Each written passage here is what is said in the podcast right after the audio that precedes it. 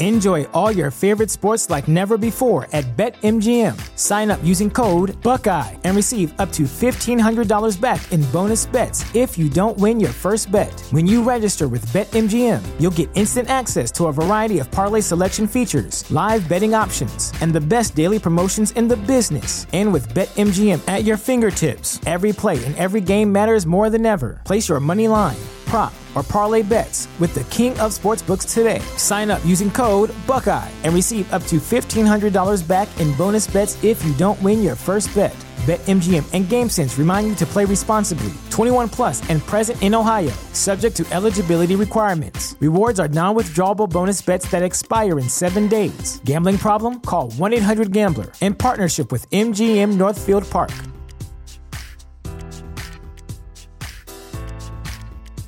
Save big money now on new siding from LP Smart SmartSide at Menards. Update and beautify your home with your choice of 13 timeless colors of pre-finished engineered siding. It's durable and includes a Sherwin-Williams factory finish paint warranty that means no painting for years to come. View our entire selection of siding from LP Smart SmartSide today. And don't forget to check out our flyer on menards.com for all the great deals happening now. Save big money at Menards. When I was two years old, when I was dedicated to the cause of Lucifer, I was at that point a seventh generation witch. I was laying there, uh, practically naked, and I had her hold me as if I was naked. I couldn't talk. I couldn't open my eyes. I, I believe my eyes were rolled up back in my head. There was evidence of human sacrifice on this site. One of my first questions I asked the guy, is there evidence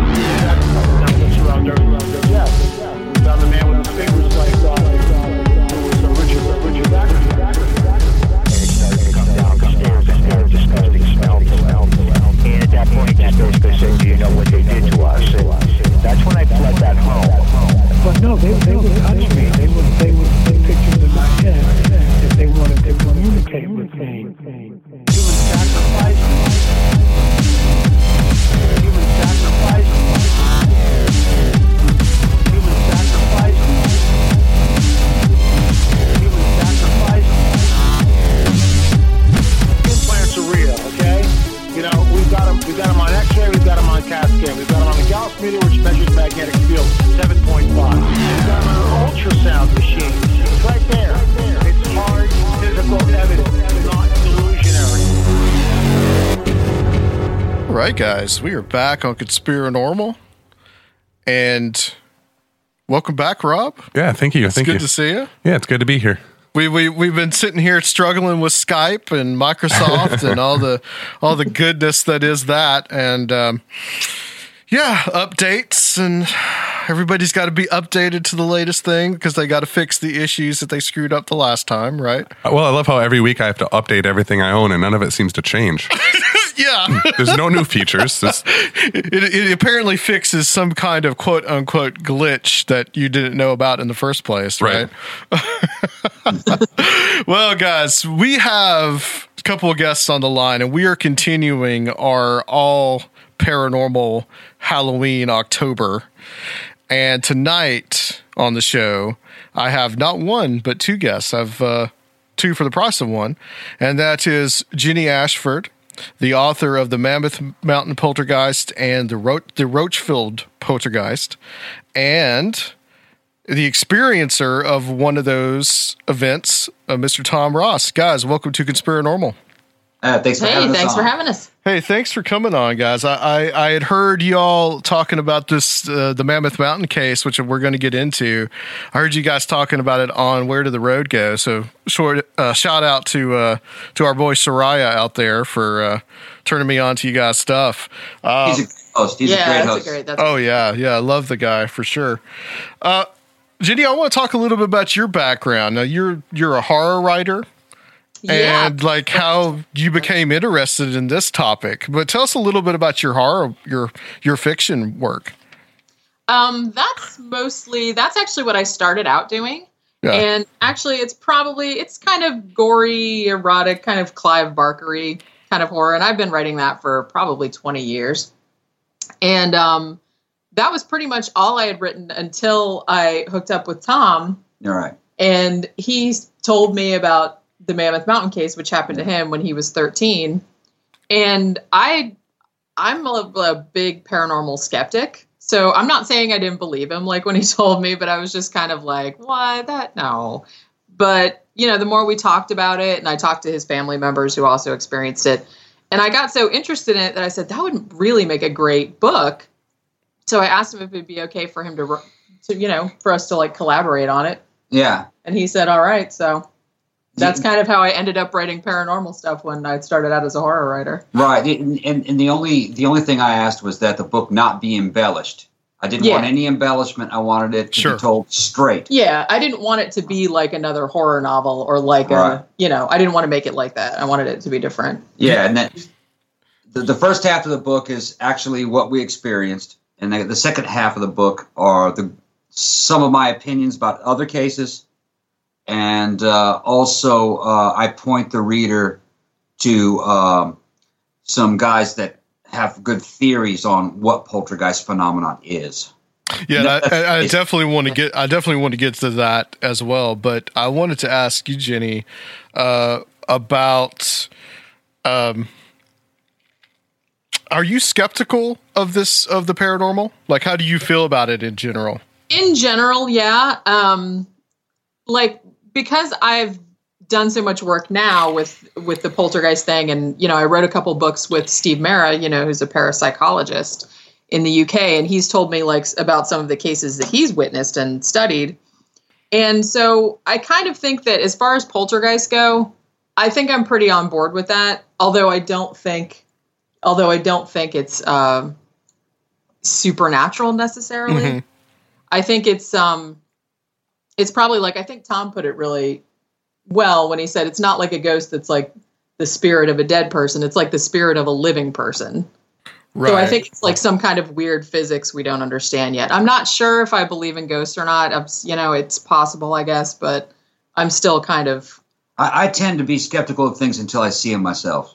And Yeah. I think most people are like that. And honestly, Absolutely. I, you know, it and it did help that actually, you know, when we were working on one of the books, um, when we were working on Rochdale, I think, right, watch. um, we had some poltergeist uh, stuff start happening at our house, and I actually got to see it because I'd never seen it before. Yeah, and actually, my mother got to see it, and she had never seen it before. Yeah. she was over. Yeah, so we yeah, so we had a lot of so that we was had friends over actually. When, yeah, so that was kind of cool. That kind of really uh, put a took a chunk out of my uh, skepticism when I actually saw it happening. Had Yeah. you never had an experience like that before? No, I had never seen it before. I had never seen it before. I had a minor relapse where it th- there was a minor outbreak.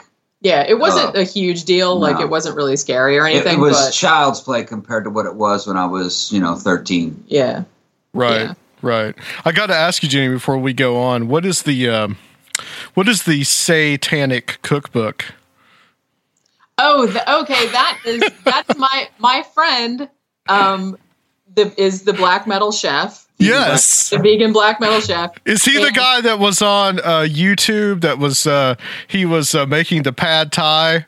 Oh yeah, Yeah, Was yeah, that yeah. him? Yeah, our friend Brian. Yeah, oh, that's friend. awesome.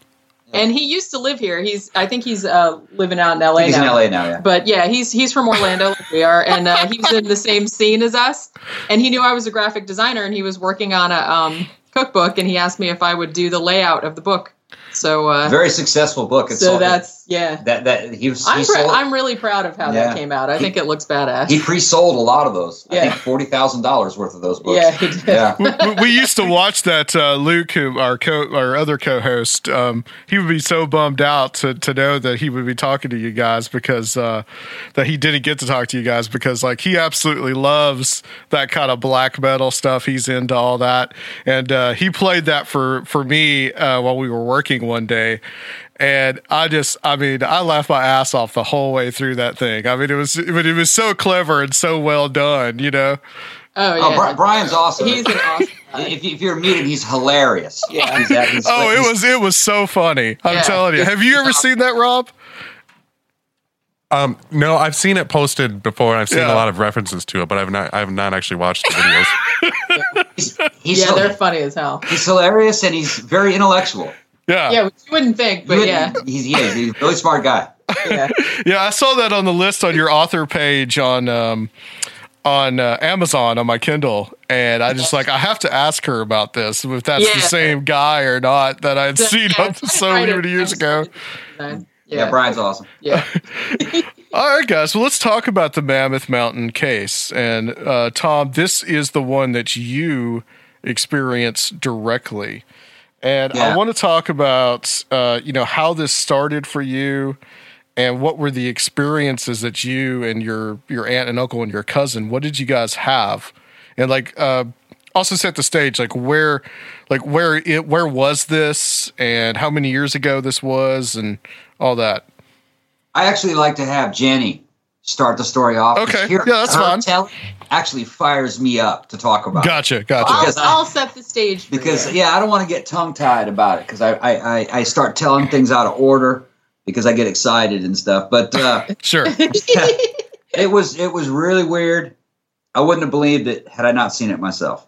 Yeah. And if I didn't have my my family and friends there with me, I would have thought that I had hallucinated it. Right. You would thought you were going crazy, basically. Right, but Uh, there were other people that were seeing it too, and and so I know it happened. I know it's true. It's a very rare phenomenon, very disturbing when you see it yourself and you're at the epicenter of it.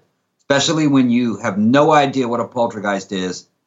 This happened in a time before there was a paranormal scene. The closest thing to the paranormal in in in, in pop culture would have been maybe the program In Search of. Right. Remember that with Leonard Nimoy.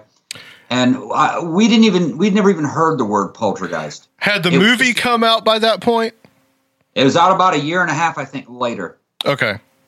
And I saw the trailer for that movie, Poltergeist. After I had the experience, I saw the trailer of it in the theater, and it just brought it just scared the hell out of me because the things that they showed, at least in the trailer, were the kind of things that I saw. You know, with like chairs, with the chairs stacking Stacking. up. Right, right. It was that kind of a phenomenon.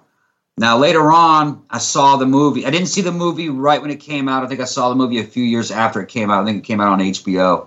And I was very disappointed with with the movie because it was such a Hollywood pop culture treatment of that subject. I'm like, that's not what it's like. Yeah. You know? Yeah. yeah. And uh, it went the route of you know Amityville horror. That's why he can't watch movies I- about I can't watch about that, now No. because it's like that's nothing like it. That's it's nothing nothing, like like, that. yeah whenever they start you know doing okay here, here's a good example when the, when the when the when the series of haunting came out i really liked that for the first two seasons Sure. but then they started to use a bunch of cg and put ghosts over people's shoulder and the witnesses didn't say that Yeah. Yeah.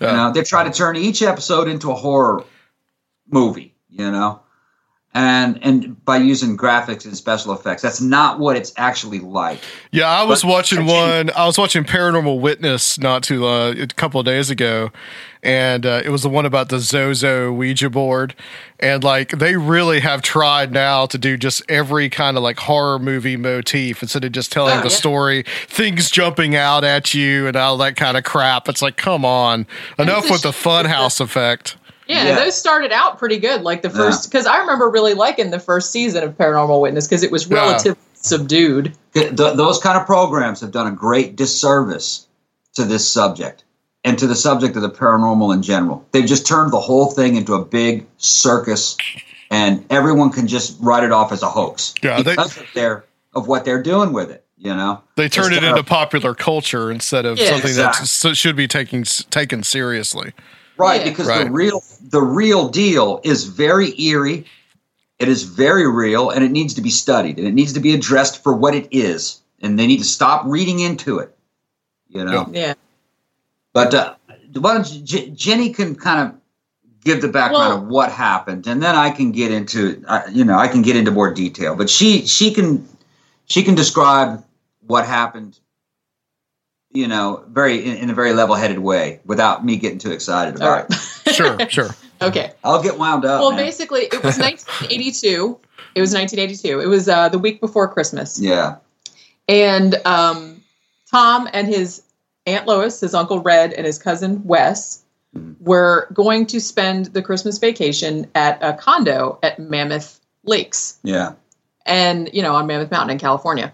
yeah, It's a ski resort.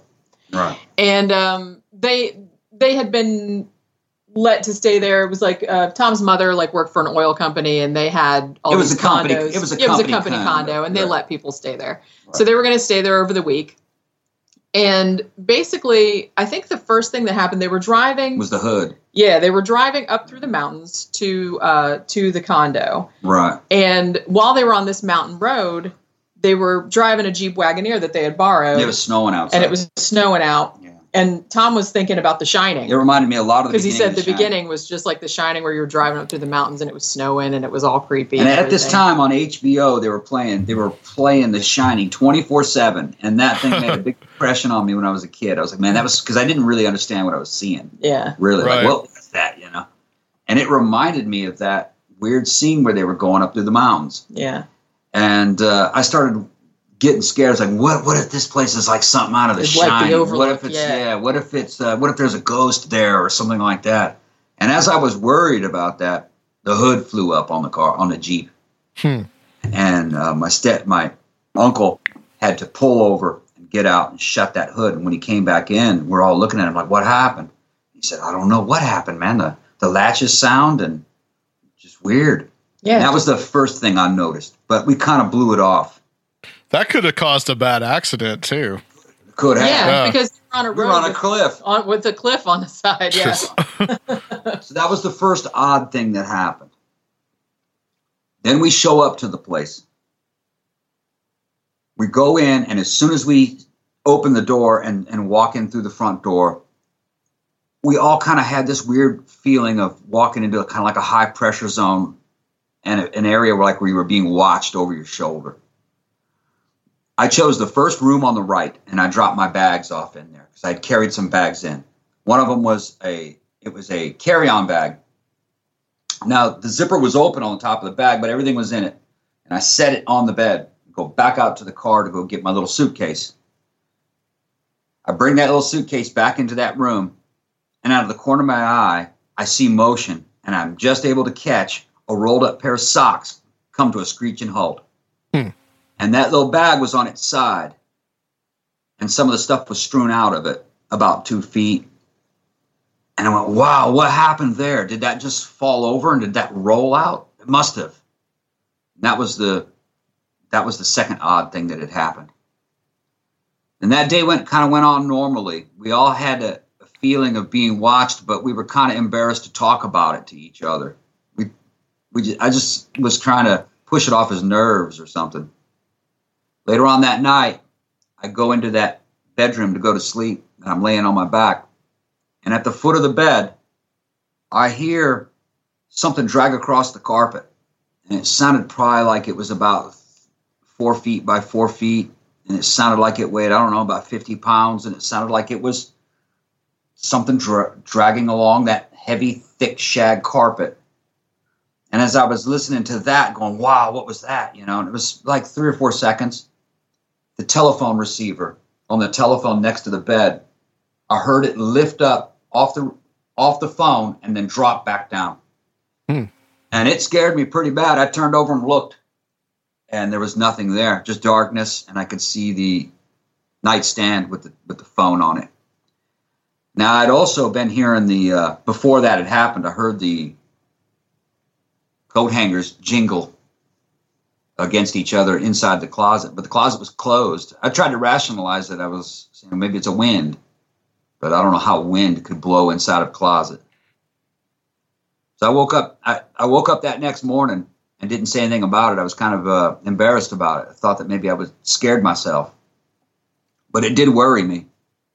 Later on that day, my uncle and I were at the ski slopes with my aunt, and he and I weren't really skiing. And I started talking about haunted houses, and he was asking me, "Why are you asking about these haunted houses?" and I asked him. I said, "Do you think that house is haunted?" And he goes, "That house is pretty weird." He goes, let's go back and check it out. We went back there. And we found all these little folded up hand towels everywhere inside the house in weird places at the foot of the beds, hanging over doorknobs. hanging over doorknobs. And one of the weird ones that we found found was a little hand towel that was folded up on the back of a stool that belongs to a drafting table in one of the in one of the rooms. And my uncle pointed directly at it. We're we're, we're both mystified. You know, what kind of room service does that? Yeah, it just leaves them in those weird Just places le- like yeah, that. why is this on the back of this? And they weren't supposed to be in there, actually. Room service wasn't supposed to come until after you left. Yeah. And I saw him grab that stool and push it into the drafting table. Because he pushed it in probably, it was out probably about eight inches, and he pushed it in like you do. So we left, got Lois. He told me, he said, Don't tell Lois about any of this. You know, she might get upset about it. So being 13, the first thing I did is let it right out of the bag. Lois, this house mine. Yeah, yeah. She, she says, "Yeah, that place is kind of weird. It's kind of spooky feeling in there." So we told her about the hand towels, and then by the time we got back, she's looking at them all, and she's going, "Wow, that's really weird." So we took her to the one that was on the stool to the drafting table, and she's going, "Yeah, that's really weird. Who put that ha- to hand towel there? What does that mean?" And I went, "Red, look, that's pulled back out again, because it was out about eight nine inches." I said, "Red, I remember you pushing that in." He said, Yeah, I did push that in. Somebody's been in here. Must be, you know. So we're looking around that room, and Lois goes, God, that is an ugly lamp. And there was this ugly lamp sitting on a. It was sitting on an uh, on a nightstand, but it wasn't at the beside this bunk bed. It was at the foot of this bunk bed. It was crazy. You can look at this room. We have photographs of what it looks like today, and we just posted a video a few week a week or so back Yeah. on our YouTube channel called 13 O'Clock, and I can walk you through that house. That house is for sale. Okay. I won't tell you where the location is. We don't tell you in the video, but if you go to 13 O'Clock, you can see where it is I'm talking about. Okay, so But you actually went back there recently then. No, I know the address, and Yeah. I, I and we searched found it. pictures of it. Found certain- because it's for sale, It's so for there's sale. pictures of every. pictures of it's redecorated, but it's, that, it's pretty much that exact same house. They relocated a few of the doorways to make the to make the layout make a little more sense, but yeah, it's that same place. It brings back memories looking at it. Anyway, my aunt goes, "Boy, that is a weird lamp. That's an ugly lamp," and uh, we we all just agreed. Well, we shut the door and walked away from it, maybe about three steps down the hallway, and my uncle Red goes, "Wait a minute, hold on. Let's go back and memorize that room." And I say, "Yeah, good idea." Just Yeah, in case just in something, case something moves. moves. again. He opens the door and I hear them gasp and I look to see what it is they're looking at and that lamp is gone. And we weren't we didn't even go into that room at that point. It was just gone. Hmm. I freaked out, man. Every every hair on the back of my neck stood up and I ran for the front door. As that door, as I was approaching that door, man, my, my I was I had this you know, fear that I'd grab that door handle and it wouldn't open. Like in a horror Like movie, you'd be horror like, movies. yeah, Yeah. you'd be like, ah. But it did open. it did open, and I ran out in the snow and turned and looked back down the hallway and just watched my aunt and uncle in that hallway looking into that room talking to each other. So I figured there was no immediate danger. I, I went back and looked more closely at it. The lamp was now in the closet. The closet sliding door was open, and the electrical cord to that lamp was strewn across the floor in the direction of where it used to be on that nightstand and where the plug was. It was as if somebody picked it up and ran with it towards the closet and it pulled the cord out of the out of the socket. Well, that to me that was undeniable that something was going on. Because it had only been a Yeah. couple of seconds. My my uncle freaked out.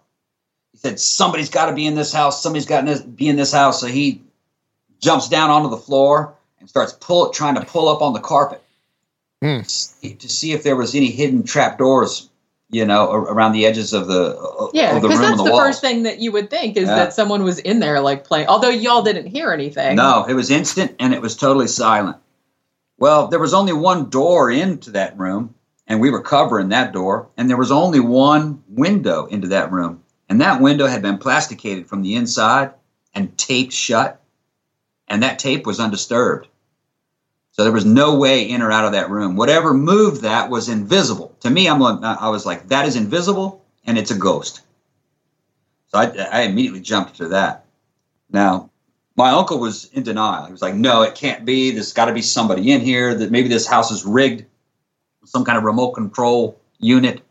And he kept looking for it. He was even looking for little cameras. But this is the early '80s. You know, a camera was a camera was you know big back then. You didn't have little cameras. And he thought somebody's probably playing a joke on you guys, or it's like Yeah. a, yeah, Yeah. Well, that one incident, that one incident that we all saw caused the poltergeist phenomenon to ramp up very quickly. And, and within minutes, other objects started to move.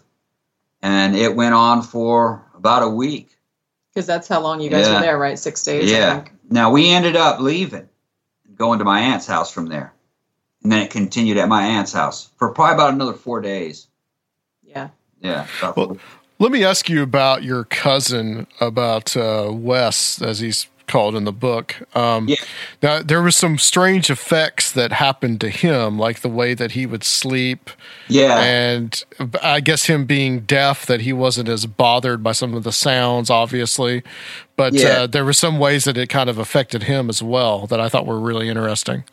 Yeah, I don't really know what it was. Um, now, one of the things that I didn't mention in the book because I didn't want to upset my cousin. He hates it when I say this, but at that time he was also slightly autistic. He was Gotcha. young, he was deaf, and he was kind of in his own world in a certain way. I had a good relationship with him. You know, he used to a lot of video games. He was he was a cool guy, but he was a little, he was uh, you know kind of out of it. And when this was going on, he didn't really seem to be too aware of it. Um, but the way I see it, you know, things had been moving behind his back his whole life because he couldn't hear it when somebody would walk into a room and pick something up and leave with it. Yeah. So we were trying to explain to him that there was some kind of something invisible, like an invisible man or a ghost moving things. And he did get kind of wigged out a little bit, but then he would seem to like brush it off and try to ignore it. Go He back. thought you guys were playing tricks on him. yeah. Well, he said that in retrospect. Yeah. He didn't say that at the time. Yeah. Uh, now, he would sleep on his back, and it seemed like he when he was when he was asleep, he looked very corpse like. Hmm. Now, I talked to his mother about it again, and he seemed very listless. When we talked to Lois recently, I asked him. I asked her. I said, "What do you think was wrong with him? Was he what, possessed? Was it draining him or something?"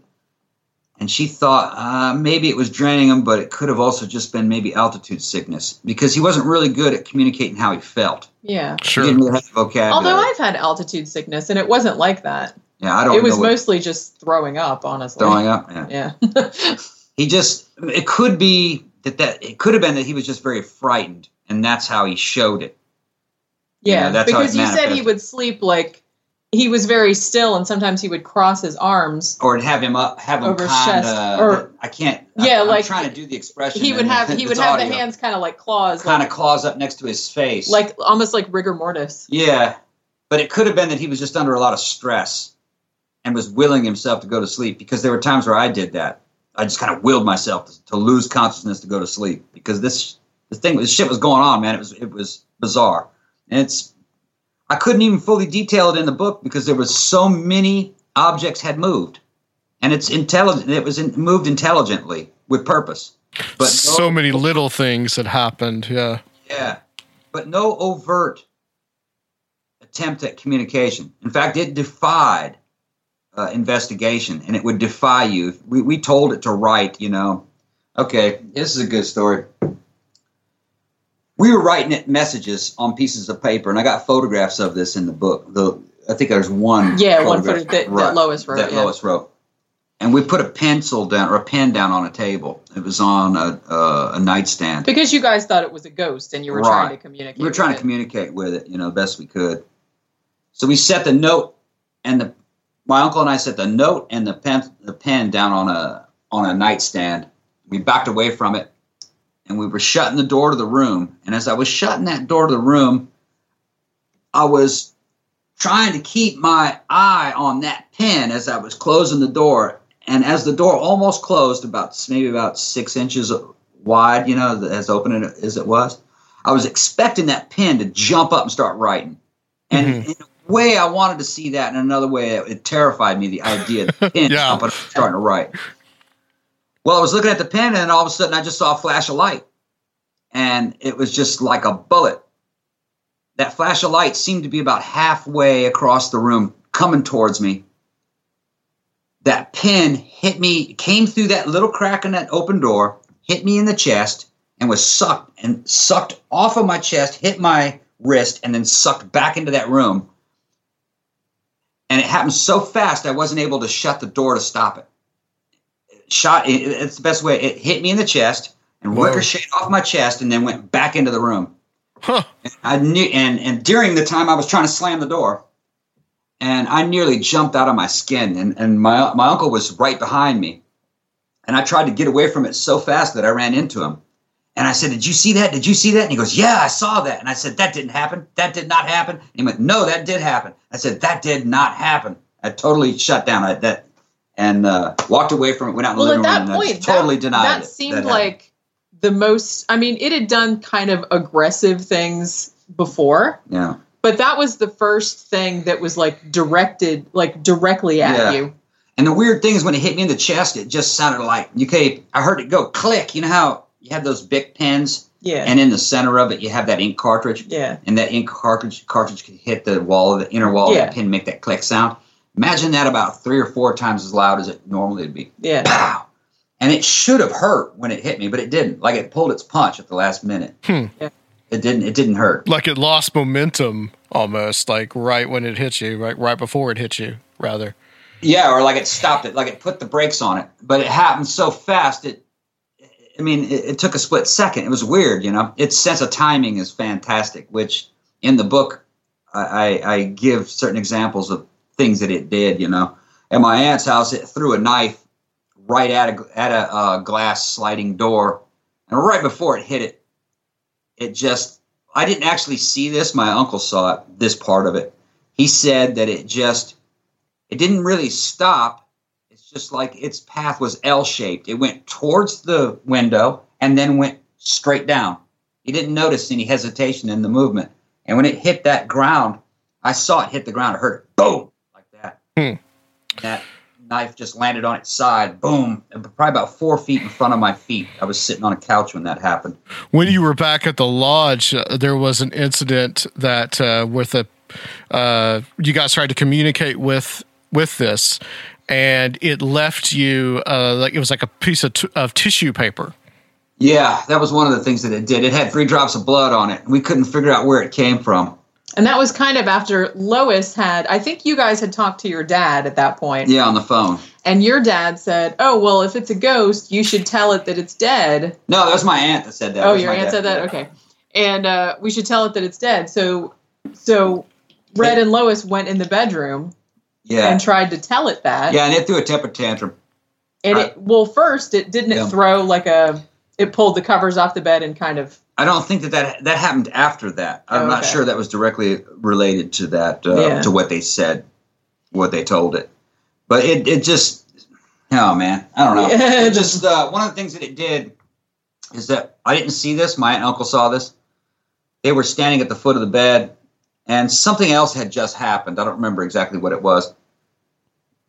They were looking at the bed, and uh, the pillows that were on the bed flew up over their heads and went behind them and went on top of a closet. And it was uh, in that room. And simultaneously, the comforter that was on the bed just slid off of it and wrapped around their feet um, very, very quickly. Huh. My, my aunt said that it didn't look like a hand had grabbed it and pulled it. It looked like whatever had it penetrated through that comforter all over it and lifted it up and that it kind of like floated up floated up off of the bed and then shot at them. But it was all in one stroke you know? It, less than half a second. Just boom like that. I should note too that the, um, like she said it like she said it was like the comforter jumped off the bed and came at them yeah. and wrapped around their feet yeah. that's what she said it looked like I was going to say too that that piece of tissue that turned up on the windowsill with the bl- with the three drops of blood on it. When you guys went to, because they went, they left the lodge, and, we still they, have this piece of paper with Yeah. the blood on it and then they went to your house, yeah and then you went on to Lois and Red's house. Now, while they were at Tom's house, Tom's Yeah. mother's house, i saw it appear yeah, that same because Lois had kept it, she put it Yeah. in her purse, Yeah. yeah and it appeared on a pillow yeah in in the same yeah in one of the bedrooms in one of the bedrooms. yeah just i just looked over and there it was and there it was. And I went, Lois, did you put that thing on that pillow? And she goes, No, no, no. And she goes, Oh no, we're not having any of that. We're not having any of that. And she picked it up and put it back in her purse. because you guys were kind of sick of it at that point, Right. I think, trying to get it to stop. well, that was a bad that was a bad omen because we were no longer in that house. We were Yeah. at my mom's house Yeah. on on on our way to my aunt's house. We stopped off at my house. Well, this thing also had a very like playful side to it as well because in the one point in the in the book, it arranged uh, some pillows and sheets into a into a certain kind of configuration. Well, it did several things like that. It took uh, it took some hand towels and formed them into a smiley face. Yeah. That on bed. Yeah. It made uh, it took uh, a long sleeve shirt, a pair of jeans, a badminton racket, and a baseball cap, and turned it into a human form and set it next to my my my uh, um Cousin. my cousin uh, as he was asleep. yeah. Yeah, that was an interesting part of the book right there. Yeah. Yeah, Yeah, and Lois was standing in the doorway watching over him to make sure he was safe. Because once it started to kick off, everyone wanted to be in the same room, and, and you know nobody wanted to be by themselves. You know, so Wesley was sleeping, and she was watching over him, and she, I would watched her. You know, she'd look at him, and then she'd look over and say some, some, you know, say something to us, and then she'd look back at him, and then she'd look, and then she'd say something to us, and then she'd look back, and she'd go, "Oh my God, look at that!" So you know, it made that little dummy in le- maybe about a second, Yeah, it was like a split second. and that stuff came from. Well, the badminton racket was hanging on the wall, the opposite wall from him. I think so was the uh, was the baseball cap, but the long sleeve shirt and this pair of jeans came from the dresser, and the dresser drawers were never opened. So I don't know how it got it out of there. Teleported it. Now, when you were at um, your aunt and uncle's house, and it continued as we just talked about, uh, Tom, you figured out something very important that actually was a big revelation to you, and then also stopped the phenomenon. Yeah, yeah, that was a lot later. And um, well, man, you could. Yeah. well, then Okay. tell tell the story tell about story. the This- bottle. Tell the story about the bottle, and then about okay. yeah. in that last two or three days, I started to uh, become paranoid because I thought that this ghost is what I thought it was. I thought it could read my mind. If I worried about something, it would do it. Like if I worried that something would move, it would move that. Or if I'd look at something for too long, sometimes I'd see it looked like there was a little halo around it uh, for some reason. Uh, here- here'd be an example. I'd be sitting on a couch, and for some reason, let's just say uh, a vase that was sitting on top of a speaker that thing kept attracting my attention. I'd look at it. Hmm. So why am I looking at that? You know, and I'd look back at it, and I could almost see what looked kind of like a little invisible halo. And an invisible halo is a weird concept, but that's how I'm going to describe it. Like it was popping out at me in, in 3D or something, even though everything is 3D. you Yeah, know, but like it 4D. Like, like 4D. I looked at it and I said, "There's something wrong. That thing's going to move." And I looked away and looked right back at it. In less than a second, it was gone. yeah, And where it was is it was on the other speaker. yeah. And yeah, I went into hysterics when that happened. Well, I thought the thing was reading my mind. And I would tell Red that I says, "Red, do you think this thing?" I'd ask him, "Do you think this thing can read your mind?" I don't know. Maybe I, maybe it can. And then I eventually evolved into saying, "Red, I think this thing's reading my mind." And uh, I don't remember if I ever told him why I thought that, but Yeah. I think this thing's reading my mind. Well, I started to realize, I started to consider, well, maybe it's not reading my mind. Maybe I'm doing this. And I said, well, I'll test it. Well, okay, this this is when I tested it. I was in the bathroom washing my hands, and I looked down on the uh, next to the to the bathroom sink, and there was a bottle of Jovan Musk, and uh, it was my uncle's, and I just looked at it, and as I walked, and then I walked out of the bathroom, and for some reason I looked over my shoulders, looked or looked behind me, and there there was that same Jovan Bus, uh, Jovan Musk bottle sitting in the middle of the hallway, right outside the doorway of the thing. And I went, "Oh, it got me! It got me again!" You know, I said it moved it. You know. So I said, "Okay, I'm going to test this out." I I grabbed that bottle and I set it down. and says, "I'm going to move that bottle with my mind into that other room." I don't remember exactly where I wanted it to go, hmm. and it never moved. And it actually stopped the whole. And that was the last thing that was the last thing that moved up until recently. recently. Yeah. Yeah.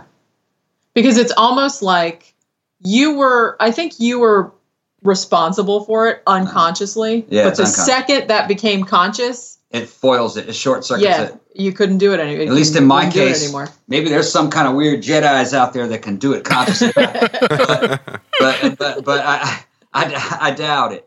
I doubt it. Uh, I don't think the conscious mind has the ability to do it. It has something to do with the unconscious mind. It's almost like there's a fail-safe, maybe. Yeah, Yeah, because- I, I wanted to ask you guys about that because it's interesting because we were just talking about some of the the sillier things that it would do, the playful things that it would do, and Yeah. like arranging the sheets and the pillows into the smiley face, uh, making Yeah. the mannequin out of the clothes with a uh, with a racket ball. Uh, with, Yeah, with the with, racket. with the yeah with the racket on there as the head you know and i'm thinking about this the whole time and i'm thinking this is exactly the kind of things that a 13 year old with unlimited power would love to get away with yeah, it's very exactly. juvenile in a way and it's, it very fits the age that you were at that time and it did scary things too, and it did funny things. But here's a good way to characterize its its personality. When you're asleep and you're dreaming, you have characters in your dreams that say things to you and do things that you can't control. They'll even fight you, right? Mhm. These characters. Well, who are these characters? They're you. They're you. yeah. They're just another version of you in another part of your consciousness. That's what that poltergeist is. That's what its personality is. It's that same character that is playing all those characters in your dreams. Yeah. I think that's a good way of putting it, actually. Yeah, it did the things that it did were dream-like things. Yeah. And random. Random. It didn't really. Just like in a dream, things will randomly yeah, happen. They didn't really make any sense. and with perfect timing. Yeah. You know. Yeah. so before that tom you had no you did not have any kind of experiences like this until you got to that place. And even as you were driving up, we talked about because in my mind, when I looked at when I first read that, I was like, I thought everything took place inside the house, but it makes more sense that you were the one that was possibly unconsciously causing this when the hood went up on the car. And Yeah. so do you do you guys fear? Right. Do you guys think though that there could have been something about that place and it was like the place plus a young 13-year-old Tom equals Yeah. poltergeist like it, that like something about that area set you off. I think it was just it was just emotion. It had to do with family breakups yeah. that were going on at that time, fear from watching horror movies, going to a place up in the mountains where it was snowing and the cabin was creepy. That caused it. That's Yeah. what I believe. Because you were going through a lot of stress at that Right. time and you weren't really um, expressing. So I don't think it was some. I don't think it was any kind of like supernatural atmosphere to the cabin. It was just that the cabin kind of was kind of a creepy cabin, but it would have been creepy even if poltergeist hadn't happened. You know what I mean? Sure. Yeah. Sure. You If still would have had that sense of trepidation, that sense of fear. Right. Right. If it, had I gone there and it looked different, or maybe felt different, maybe it wouldn't have happened. Maybe it would have happened later somewhere else. Yeah.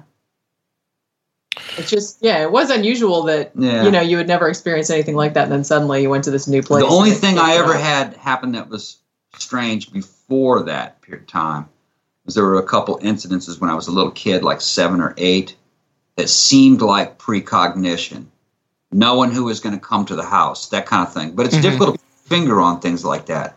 Sure. It's a totally different story when you when physical objects are moving, That's, and and you have witnesses, and it's everyone can agree that that object moved, and you'd see it move. You know, it's hard to deny that. So it, later later on, oh go ahead. At my aunt's house, the neighbors came by and saw it. Yeah. Yeah. So we knew it wasn't us, just us, you know. Right, you had the kind of like outside validation. Sure. And Yeah.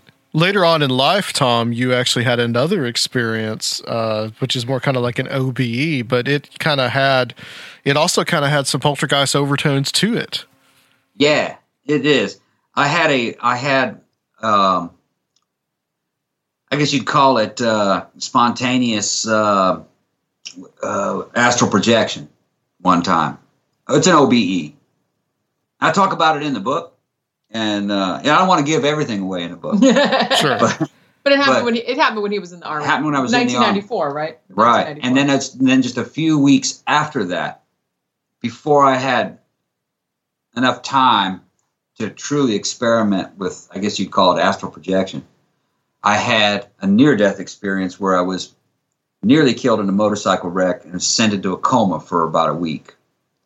And uh, the near death experience was very similar to OBE or- like astral projection, very similar. Well, during that first astral projection, spontaneous astral projection thing that I had, my roommate saw it happen, and there was poltergeist effects inside the room. Uh, it was had to do with a microwave making popping sounds, and the little mini fridge that it was sitting on would start to shake back and forth. But I detail that in the book, and they, they are linked. I think poltergeist. I think poltergeist phenomenon is actually a modified OBE. I think uh, your subconscious kind of goes into into a form of like astral projection, goes out and interacts with objects. But it's not your conscious mind; it's your subconscious mind. And it it really scared the guy, your roommate. Like so Oh, yeah. he wouldn't even talk to you about it afterwards. No, he was a Southern Baptist, and he was a friend of mine. And I know him. I, I found him on Facebook. I tried to get him to friend me and talk to me about it. He won't. He won't. Still, I Wow. yeah, he's, he's, He terrified. he's terrified of me. Hmm. And I hooked up with all, all my old army buddies, but not that one. Uh, he said he would beat my ass if I ever brought that up again. we still Wow. don't know to this day what he's. He must have seen something he saw more than what he wanted than than what he ta- what he what he asked me. Because you asked him, "Hey, did you see Did you see something up there? in something up there in the corner where you felt like where you I was were?" looking at him from. He saw something up there. and he just went ape shit. Yeah, he went ape shit. Yeah. I think I know what he saw. He saw that same little, uh, I want to call it that kind of that round ball that we used to see in the poltergeist uh, Yeah. effects. We used to see this little, to see this little round ball about the size of a, I don't know, tennis ball. No, about the size of a, Basketball. but not even a basketball, a little bit smaller. Yeah. More like a size of like a tether ball or a, Yeah. you know, about like that size. And it was hard to tell if it was two dimensional or three dimensional. It was just kind of like a light bluish spot. And it felt like it was watching you yeah. and it just kind of fade away. You couldn't really look directly at it. You'd had to look from one side, like right next to. So maybe that's what he saw. Yeah. So what like- was what was the incident that you guys had just recently? Like what happened with that? I'll let Jane tell that story because she Yeah. Well, okay. Now the first thing that happened, we didn't immediately attribute to paranormal. I was not here. I was at work, and uh, Tom was here. His mother was here, and I think two of her friends were here. Right? Yeah. Yeah. Yeah. Okay. You weren't you weren't here for that one. Yeah. All right. Well, tell them what happened at that one then, because I wasn't here for that. I was only here for the Okay. second thing. I got into an argument with my mother, and uh, she was in the living room with a couple of her friends. Well, they weren't really friends; they were just guests that were over at the time. Yeah. I walked off into my bedroom and I heard something go bam. And I ran back out there to see what that was.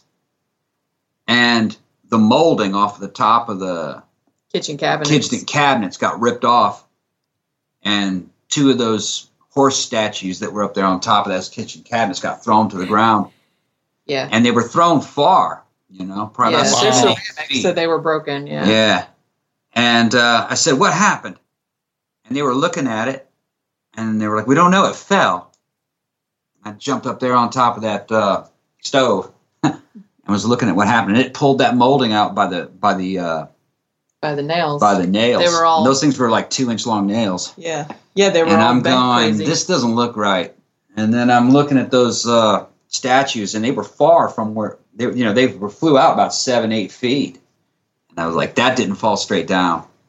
But I tried to rationalize it. Right above there was a, a air conditioning duct because I hadn't seen poltergeists in a long, long time. Yeah. There was an air conditioning duct right, right above there, and I said maybe cold air was blowing down on this, and it the moisture, you know, maybe it warped this. Even though it, they've been there for like five yeah, they've been there forever. yeah, right. yeah. So I just made kind of a rational explanation and went around, went about my own business. And then just two days later, Yeah, but then a couple days You're later, it was a Sunday night. she saw it. Yeah, It was a Sunday night, and two of our friends were over, and they come over our house a lot. They came They're a over. couple, Yeah, and they had read the Mammoth Mountain. and they had read our book, so they they knew about the whole all the poltergeist situation. And uh, they came over. We were going to watch a movie, and your mom was here too. Yeah, So we were all sitting in the living room. Me and Tom were on one couch. we wanted to watch that Mad, the new Mad. yeah, we wanted to watch Mad I've seen it like Road. seven times. I love that movie, yeah, it's a good one. It really is. Yeah, it really Fury is. It's the best. It's the best. and I wanted to show. I wanted to show it to to Dimitri. Dimitri, you're gonna love this movie, man. They You hadn't did- seen it you yet. hadn't They seen it. hadn't seen it yet. So we're trying to order it on DirecTV. Yeah. Okay, go ahead. Go ahead. Tell Yeah, we're trying to order it on DirecTV and it's not working. And we're like, come on. And we are getting all frustrated and stuff. And then Tom's mom says, well, I'll call customer service. Maybe they can figure it couldn't out. get and I was so furious at this damn TV setup. Nothing work. The the sound bar doesn't work with Yeah, it's like anything. nothing- it's it's like patched together over two or three years. you can't figure out how to work it. Yeah. Yeah. I'm so, mad. you know, we were all getting there frustrated. His mom's on the phone with customer service. All of the rest of us are just kind of sitting around on the couches, just, you know, chilling. All of a sudden, the DirecTV remote, which was in the middle of the glass coffee table, flew off the table and landed like several feet away on the floor. And when it landed, it sounded like bam, like loud. Yeah, and this is just like a little plastic remote control. You know, it's just, you know, usually when you drop it, it just goes click. yeah. Yeah, And- like, bam, and then tell them what they did. Yeah, and like I was like, oh, like for a second it didn't register, and then I looked at Jen and Dimitri, and they were like looking at me with their eyes really big, Yeah. and I was like, did that just? Fly? Yeah, and my mom was like, "On what?" Yeah, we were so we were all just looking at each other and going, "Did that just fly off the table?" And everybody's like, "Yeah, that just flew off the table." And I didn't really, and I was just in a daze. And you weren't even looking over there; you Yeah. were just kind of spacing out. Yeah, and and uh, you said you said to me, you said, "Did you do that?" Yeah, and I turned to him and I said, "Did you do that?" And I said, "I guess I did." Yeah, And I stood up and walked over to where the yeah, because remote we were going to go check it out.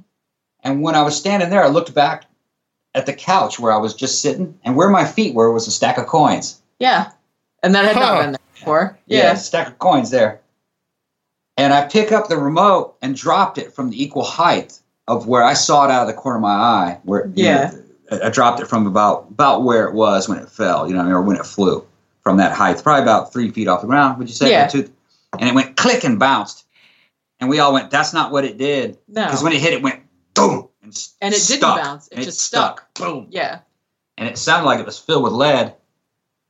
And I went, yeah, that's it. And I felt all the hair standing up on the back of my neck. And Dimitri goes, Tom, do it again. Do it again, Tom. Do. do it." and, and it was the weirdest thing, man. I felt it taking over me. Felt it like like it could come back.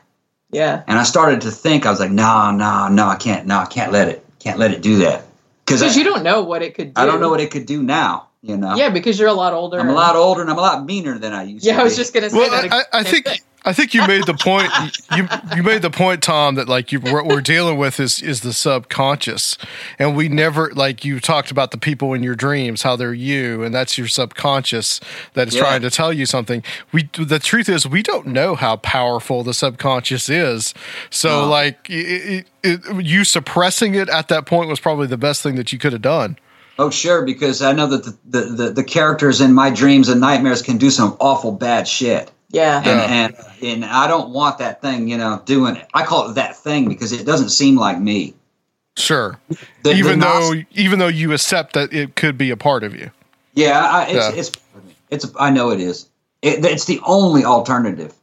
Now, here's the thing: in certain, like in the Gnostic beliefs, they believed in something called the daemon, which is kind of like your oversoul. Yeah. The psychiatrist might call it like the superego, or maybe even the id too. Right. Yeah. Um, I think your id is the more of the subconscious aspect Right. of yourself. yeah, Yeah. probably right. Id, id would be more correct. And and uh, certain maybe maybe uh, Christian fundamentalists would maybe call it the guardian angel. Maybe in, in the New Age it would be called like your oversoul or something. Uh, it's not necessarily you from this lifetime. It's like the you. It's your point of view that's traveled through you know, space and time over many lifetimes, maybe. You know. Um, if it's bad, you know, maybe even a Christian might say, well, it's kind of like a demonic possession, you know. But anyway, it's something like that. I would probably I'd consider it something like the daemon. Or and we id. should we should add too that it it did do a few other things Yeah, it did other stuff besides too. that. Yeah, it did. You can tell what it did. Um. Well, it turns the TV on all the time. Uh, When I'm agitated, it turns it the still TV. does that. And it's only two televisions that it will turn on, never ours. yeah, or it's never our TV. It's always the one in the living room that nobody ever uses. It's always the it's, or or if it's in a vacant room. yeah, It's always in a room. it's always in a room that no one's in, Right. And it But- messes with Skype. It, and op- it messes with Skype also. it opens the garage door in the middle of the night. Opens a garage door. It did that rings, once. Rings the doorbell in the middle of the night. Yeah, you you can tell the doorbell story. Yeah. Well, that I'm. That's the black eyed kids. That's the black eyed kids. it could, yeah, that it could be. Yeah, that was like that was like four in the morning, and I heard the doorbell ring, and I was awake because I, you know, I was going to get up and She woke work. me up saying somebody's at the door. Yeah, I was like, "What? Somebody's at the door." Says you're dreaming. No, no, no. I heard it. It rang twice. yeah, I was awake. Well, I wasn't going to wake you up because I Right. heard it ring one time, and I know I heard it because I was awake, and then I was like, "Who the hell is that? Who's ringing the doorbell at four twenty-five Yeah. in the morning?" And then I was like, "It can't be good."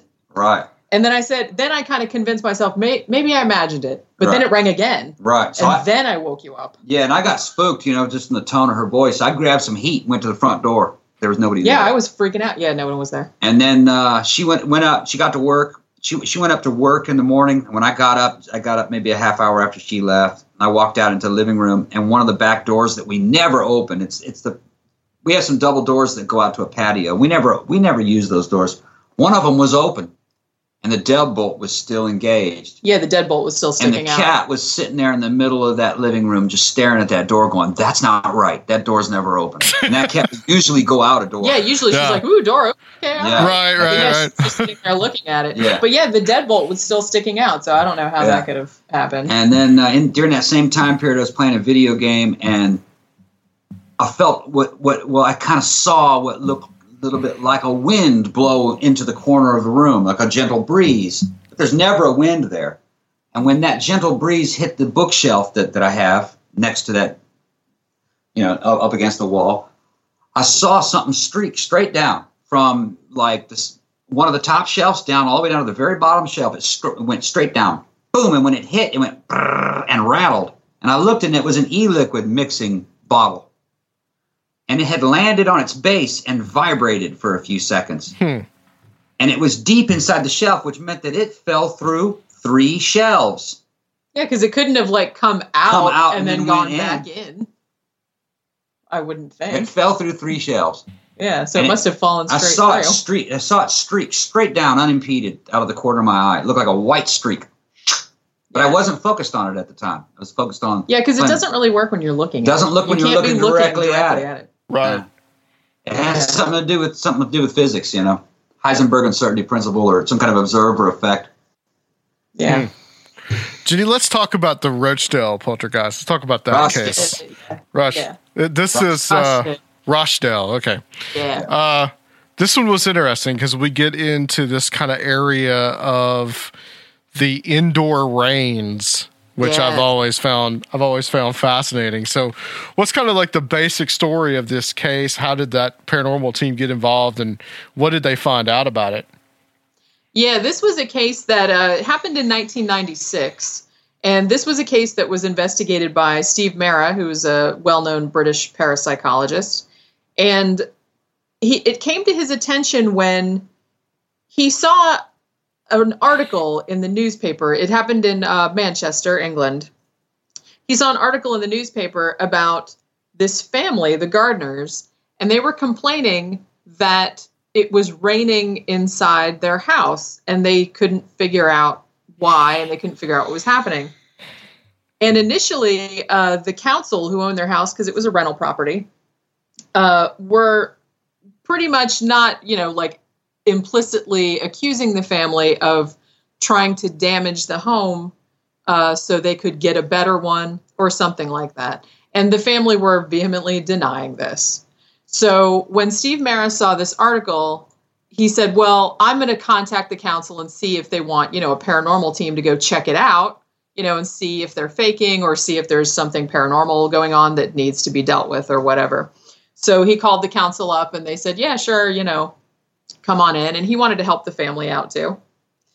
And uh, it had actually been going on for 10 months, I think, before Steve Mera got involved. And other things happened in the house too. I mean, the indoor rain was like the biggest and weirdest manifestation, but other things have been going on too. There had been, um, they would hear footsteps in their rooms, they would hear a man coughing. Um, they smelled things like flowers or tobacco and uh, things like that. And, and dishes would fly around and break. But um, so Steve Mera got there, and he actually, over the course of a few months, he ended up investigating. I think they were there for a few days during the day when the family was there. Uh, they did an overnight when they sent the family away to make sure that they weren't doing anything. And uh, then they came back for another follow up. And Steve Mera actually witnessed himself, and he had a team of uh, five investigators with him also. They witnessed a rain shower in the kitchen. And it just, he said it was the weirdest thing. He's like, you would see this shimmering layer of water, and it would just like appear on the ceiling, and then it would all just start dripping down. And he said, and it wasn't like a couple drops, it was like a hard rain. Very similar to Donnie Decker. Yeah. Mm-hmm. He said it was exactly like a rainstorm inside the house, exactly like that. And he said it was the most bizarre thing that he had ever seen. And they, and actually, one time the, I, and actually, I think this was the first when when he and the investigators first got there.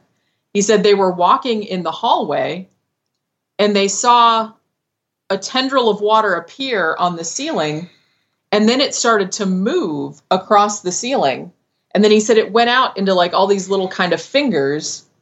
And he said as it moved, there was like a light fixture in the middle. And he said it went around the light fixture as if it knew it was there and was avoiding it. And they would go Hmm. up into the attic to see where the water was coming from. It would be bone dry and dusty up yes, there. there's nothing up there. And it should be said too that And there was no water pipes up there. and there were no water pipes up there they were underground but um what they did that that uh, particular time when they saw the water moving across the ceiling and he said and we all saw it. We all saw it happening. And um they took a sample of that water and then they took a control sample from the tap in the bathroom and they sent them off to a, a lab in manchester to be uh, analyzed. Now the tap water was just regular old tap water. The water they got off the ceiling, they said the electrical charge of that water was off the charts. They had never seen anything like that. Which means that it wasn't the same water. No, it No matter what that electrical charge meant. and that that water was- that piece of data was kind of the biggest thing that caused the council to say, okay, I guess they're not faking because there's like there's no way that they could be throwing this water around because that's not tap water. That water was not being transported from the pipes to the ceiling. That water was being created yeah, at the ceiling. probably. Yeah. Probably. Have been. I would just wonder what the physical process of that would even be. Yeah. Are we That's talking uh-huh. about enough energy to combine hydrogen and oxygen into water? I mean, is Yeah, that I'm is that basically what we're talking about? Yeah, like it's like it's almost like it's like it's pulling the atoms together like out of Yeah. thin air. In the Donnie Decker case, they said that it, it, it appeared to be water. It uh-huh. acted like water in some cases, but that it was slightly sticky and. And that's now in Rochdale he said it felt like water, yeah. but in other cases cuz I was researching some other like water poltergeist cases in in probably about 80% of those cases the water is oily. Oily water. And that happened in the Keith Linder case too where they had those drips on the walls and he said they were oil based. Now, could this mean that it's an imperfect simulation of water? Like maybe it's water with heavy water and something else in it? Yeah. If you're just pulling molecule, pulling atoms together to form molecules using some unknown physics, maybe it's not a perfect rendition of water. Yeah. Uh, Jenny, was there a focus in this case as well? Do, do you think that this was being caused by uh, subconsciously or unconsciously by a human being? They believed, uh, the parapsychologist believed that the focus was probably uh, the the woman, Vera Gardner. She had a daughter from her previous marriage. Now her husband had died and she had remarried. Now the daughter was 34 years old, which is very old for a poltergeist focus. However, Right. she did have um, a mental disability, and so she was mentally like an 11 or 12 year old girl. And they actually, they, I mean, they suspected that she was probably the focus all along. That it wasn't necessarily that the disturbances were directed at her, but you know, they figured it had to be her. Now, Vera Gardner believed it was the ghost of her dead husband, and as she she still may to this Sure. day. But But, there, but there was a lot of things that actually happened in the case when the daughter wasn't even there, right? yeah, and that was another weird thing is that things happened when they sent the family out of the house to see, you know, if anything would happen when they were gone.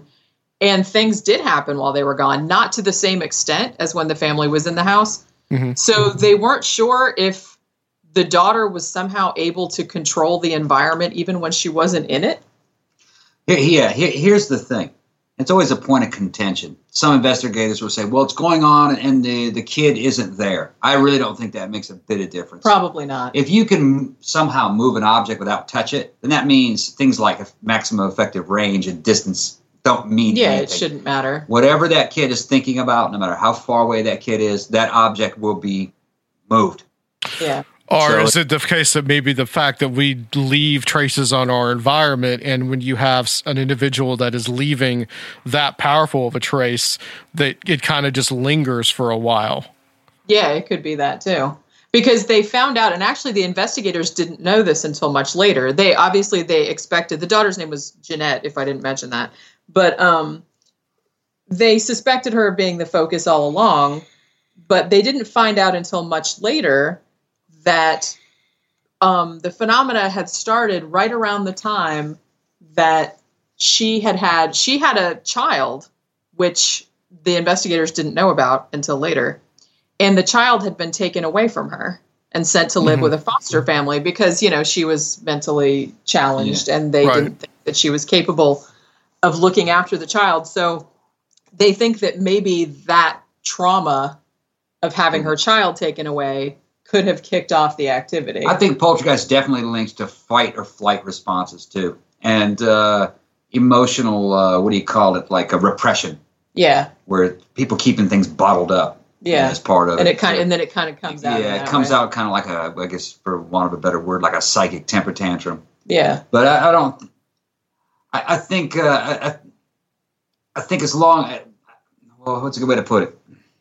It may be a lot kind of like uh, spooky action at a distance. Yeah. If, if, uh, Yes. a person, Yeah. if, if if a person is entangled with an object, in other words, it's been around them, maybe they've seen it a little bit, they're aware of that object. The poltergeist focus can influence that object, no matter how far away it is. And, and this is the this is the con- are you familiar with that, Rob? The spooky action at a distance. That's something I hadn't heard. No, about I never till heard that read- phrase actually. Till I read I- Fusco's book. It's like I, I th- help me out here if I'm if I'm not explaining this right, but I think it's like you have you have two atoms that are right next Oh, to each yeah, other. yeah, yeah, I have and heard you of this. You take one to a further point, and they were still revolve. If you affect one, the other one gets way. affected. Yeah. Yeah. Yep. they're still entangled Right. and it Right. doesn't matter the distance between them Right. There may be some kind of quantum particles having to do with, uh, you know, consciousness. That's another theory. Uh, Stuart Hameroff. It's called the uh, quantum soul theory. That consciousness is actually not inside your brain; it's outside of you in a bunch of entangled quantum information, and that that's really what your point of view is: your consciousness. Yeah. And, and that little, those little uh, little quantum particles of information, they're extremely small. They're smaller than subatomic. Can somehow uh, become entangled with physical with, with the quantum particles inside of physical objects. So you have quantum particles interacting with other quantum particles, moving those quantum particles, and then the big atomic particles that you know you know of as matter is moved by that means. In other words, and that, and that this it may not require any kind of energy, because some of the stuff that I saw happen would have required a lot of energy. There would have been a lot Sure. of heat, and there was no heat, or because it moved large things it moved large things, and things apparently teleported. yeah And the only way to teleport things with the physics we know is through wormholing. And even to wormhole a very small object, you'd have to use nuclear. Uh, a massive a massive amount of energy. yeah Right. Let's- So, so for the, so you might as well just say that this is does not require any energy. It's somehow cheating It's cheating. They Right. found a loophole. It's like we're dealing with a whole other physics here. It's a different Yeah. physics, right? I want to ask you guys about the Donnie Decker case because that's one that I've always found really interesting. And I I saw the paranormal witness about this uh, Yeah, quite a few years worry. ago. Don't worry, I'll find him. I'll find him. I'll find But him. it was, I mean, th- this one is actually is it is interesting from the point of view also that you had so many quote unquote reliable people like policemen and the prison warden and all kinds of people that are you know seen as paragons of society right you people that you're most likely to believe a lot of them witnessed this and their testimony. Their testimony could send you to death row. right Okay, that's what kind of people. Right. Yeah. That's what you're dealing with. So if they're saying that they saw it, they saw it, and I don't doubt it, not one bit. With my experience, you go, yeah. And I want to meet Donnie Decker. I'm a huge fan of his, and I want to. I'll hook up with him, poltergeist style, like dude, poltergeist bros. now, now it, it, it- I'll send him my book, and I'll, I'll bring him on the show. I want to do a show with him.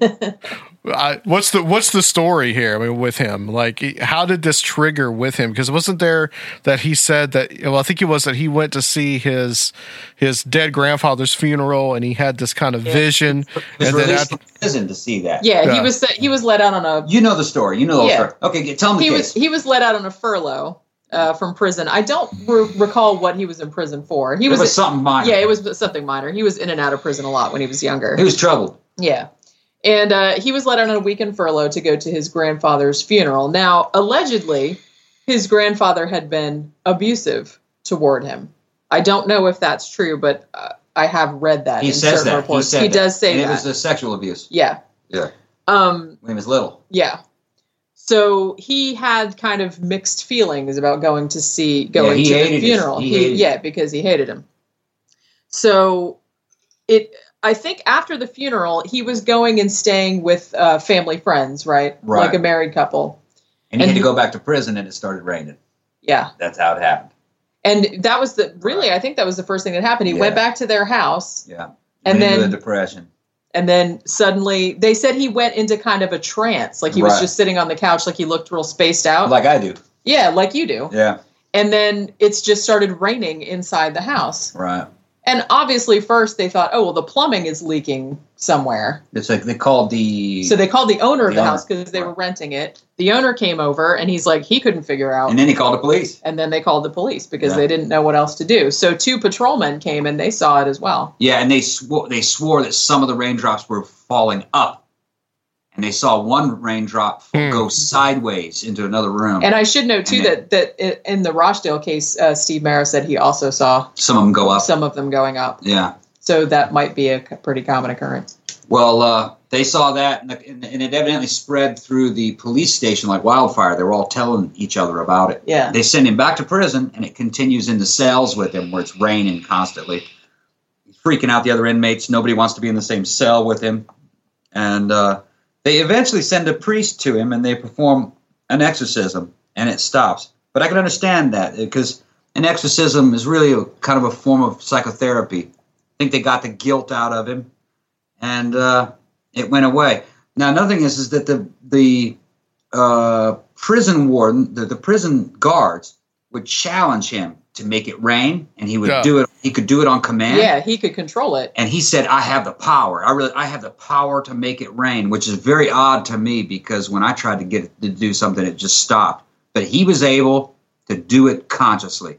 They asked him to hit the warden with water, and he did it. He hit the wa- warden with some water all the way across the prison cell. He didn't even know where the warden was.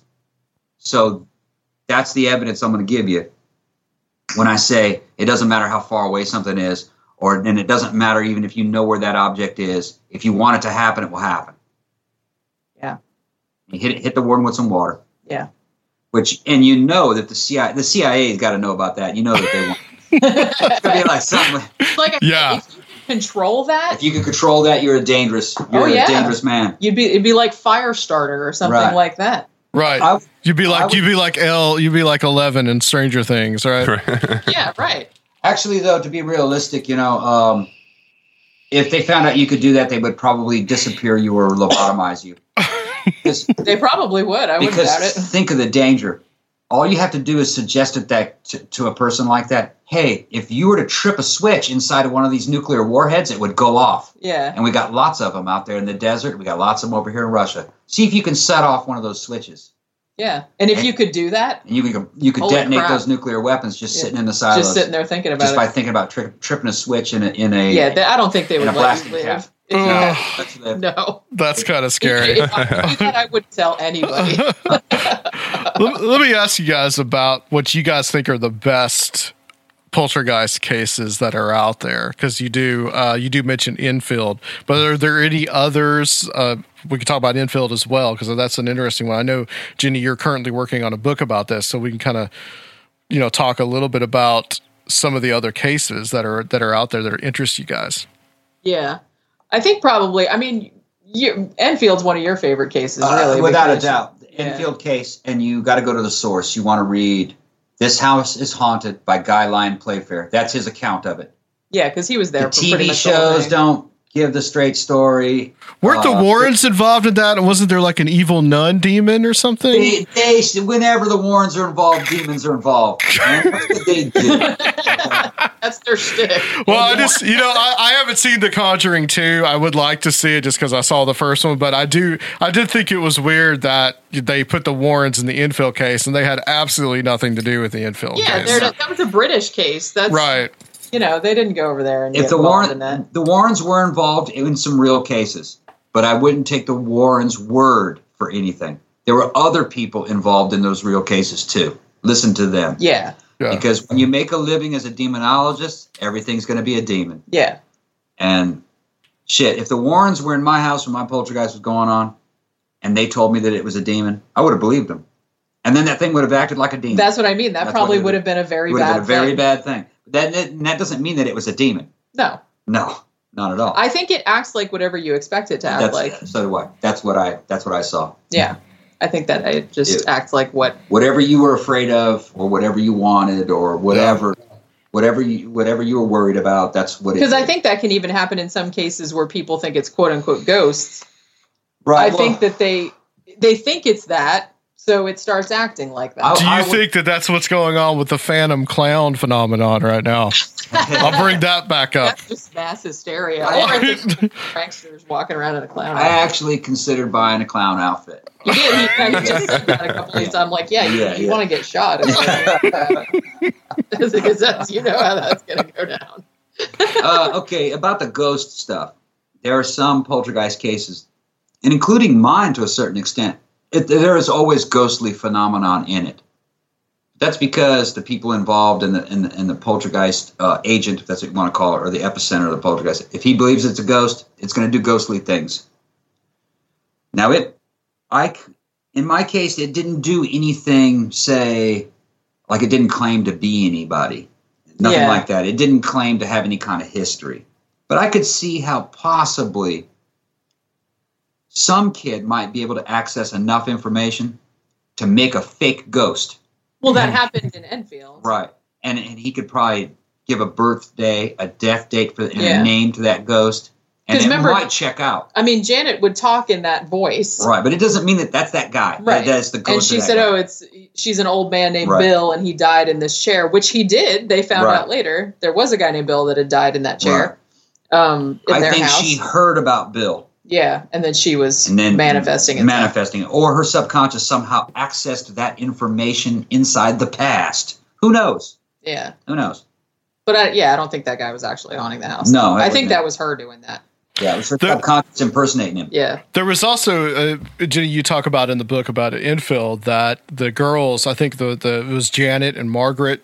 That the girls would actually they would actually fake things because they were under this Yes. performance. They were under this performance pressure to have Yeah. things happen. But you had an interesting theory about how that kind of would set things back off. Yeah, and and that's the thing. I think a lot of people don't. And I've had uh, conversations with Steve Mera about this, and he said I see this in a lot of parapsychological cases. It's like yes, sometimes you catch the focus, especially if it's a kid. You catch them faking. He's like, but that doesn't necessarily mean they're faking all of it. especially in a case like Enfield where there was so much interest and so much media attention. There were people in and out of their house all the time. Some of the stuff could not be faked. yeah, and some of the stuff couldn't have been. No. But what what we thought and what he and what Priming he thought pump. also, yeah. Tom calls it priming the pump. He said, especially if you have these little kids.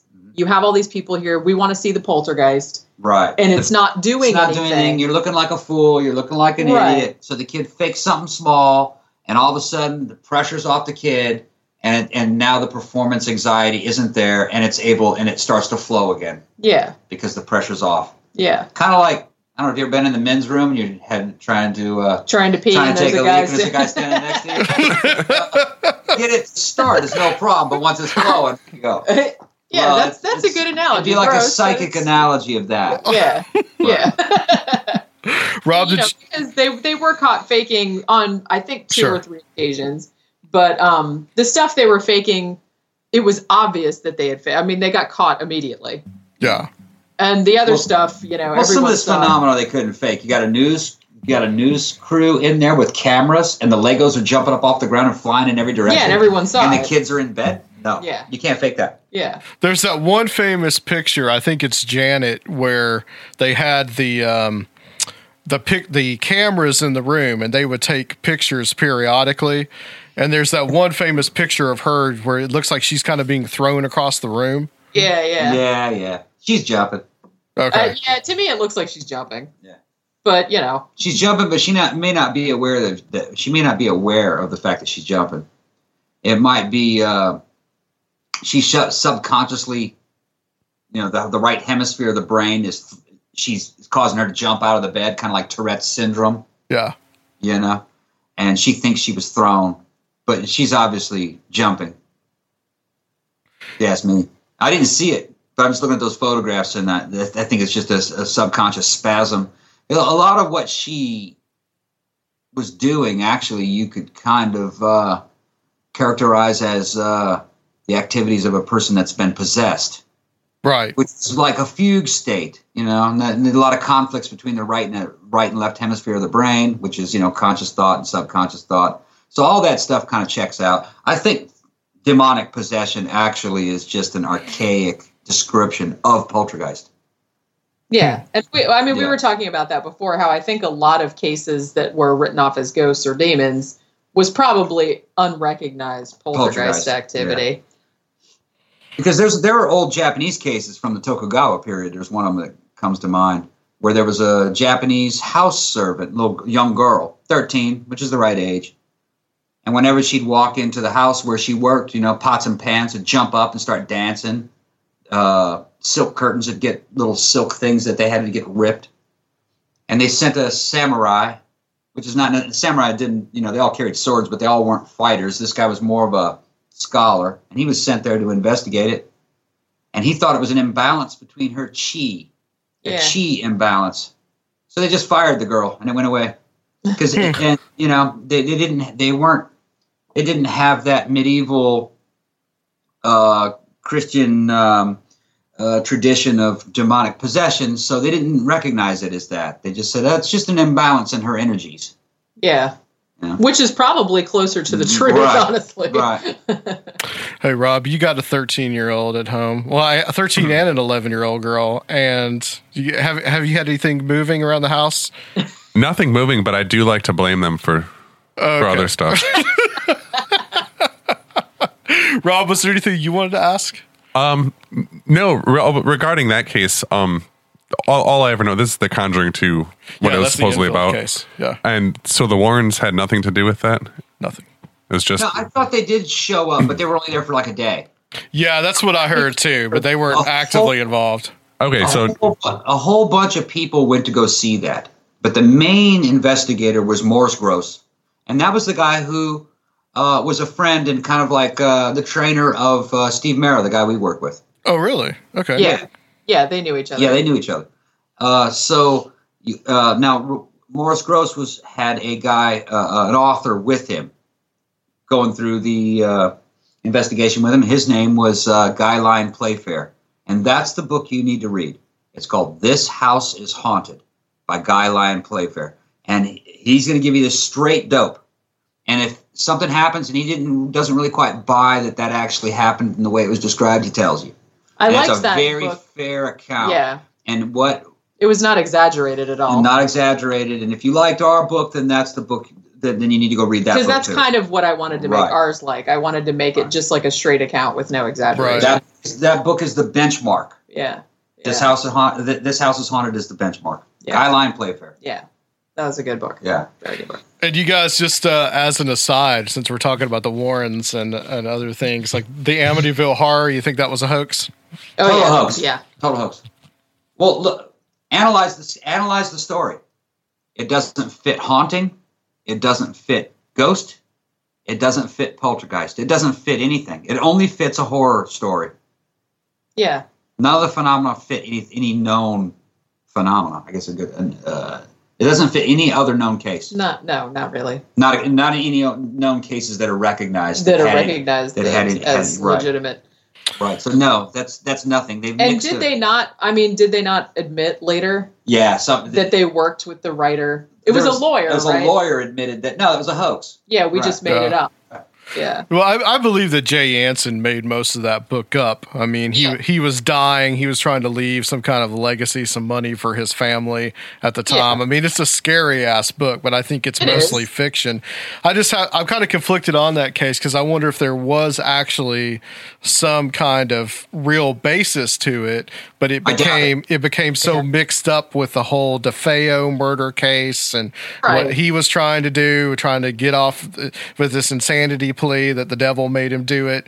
Whether the, whether it just became so convoluted and such a mess towards the end. Yeah. Because, yeah, I think that's probably what it was. Because he was using that defense, Right. you know, the Right. writer, the lawyer friend was like, Ooh, I got an idea. Let's say that this house that he shot all those people in Now, if you want has to the devil in it. if you want to know what Poltergeist is really like, you read Guy Lyon Playfair's. This house is haunted. Read Mammoth Mountain Poltergeist, Rochdale Poltergeist. Can you think of any other ones that were good?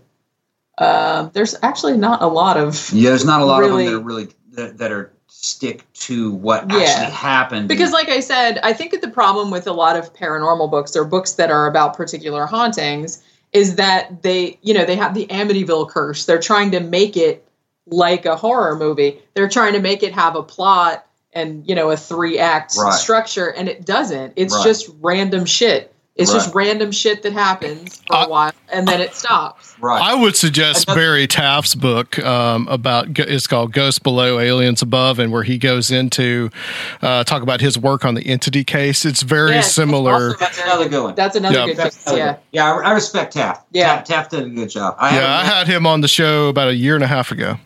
Yeah. yeah. He's, he seems to be. And we uh, actually did uh, on on our thirteen o'clock podcast. We did half a show on the. Uh, That's right. You did a show with him, didn't you? No, I did. did. Oh, I did actually. You did a show yeah, with him, That's right. right.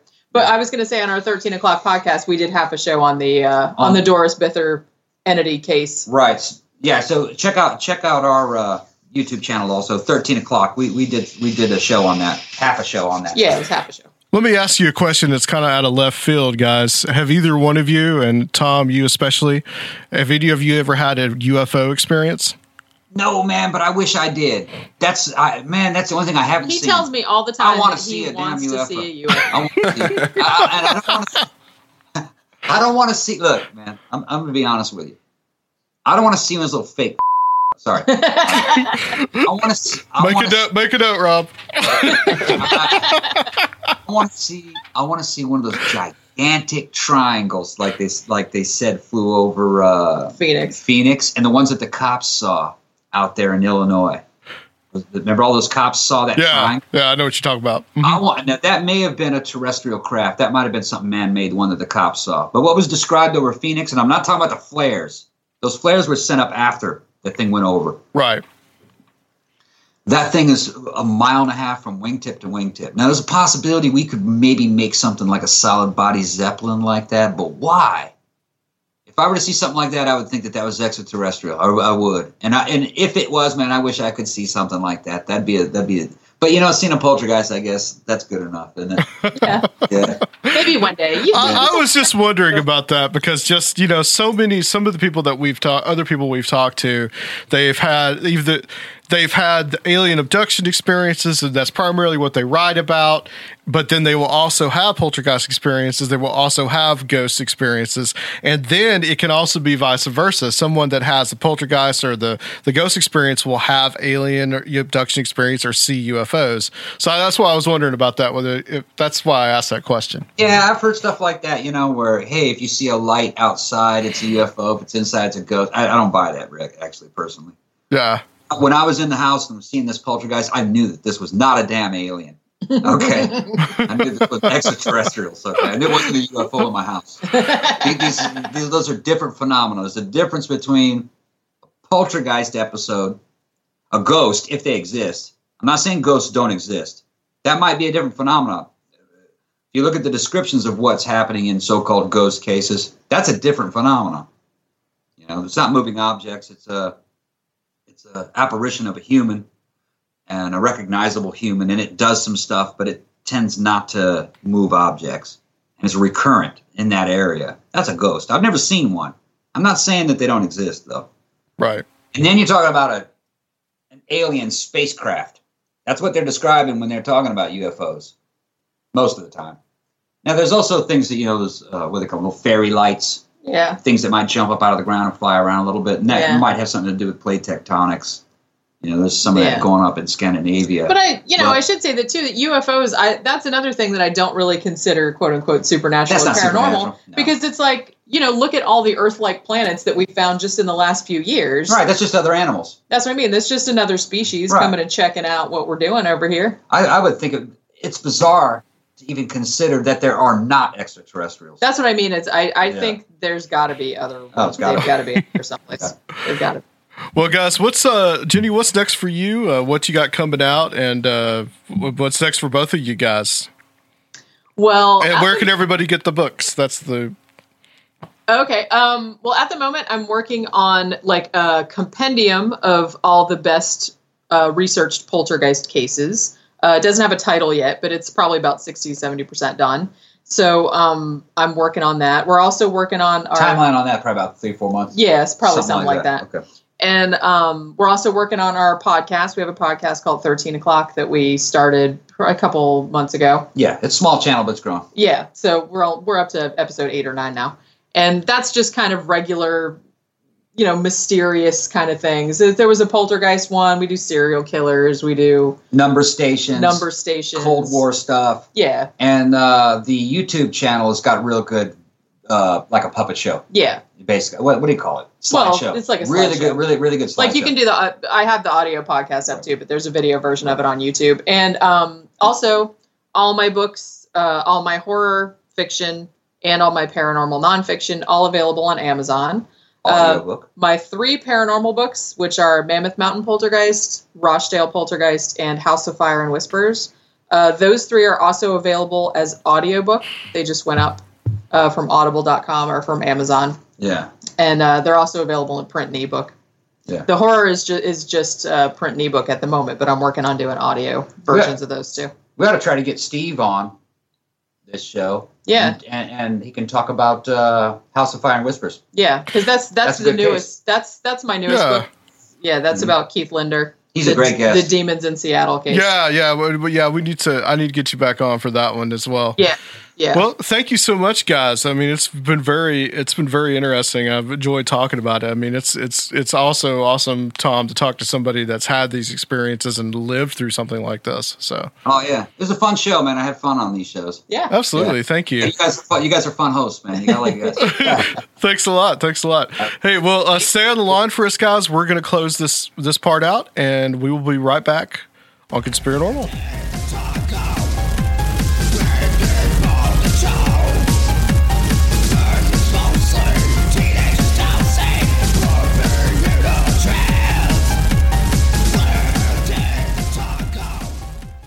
Hello, everybody. Sorry to interrupt your show. My name is Joe. I'm the creator of Ghost Pro VR. Ghost Pro VR is an advanced augmented reality headset. It actually allows the users to capture real ghosts and other paranormal activity in their environment. This is completely real, it's not a toy. If you're interested in ghost, ghost hunting, the paranormal, or just really cool technology, you'll want to visit our website. It's www.ghostpro.us. That's G H O S T P R O dot US. And check it out. If you like it, subscribe to our Twitter and follow us. Thanks for listening.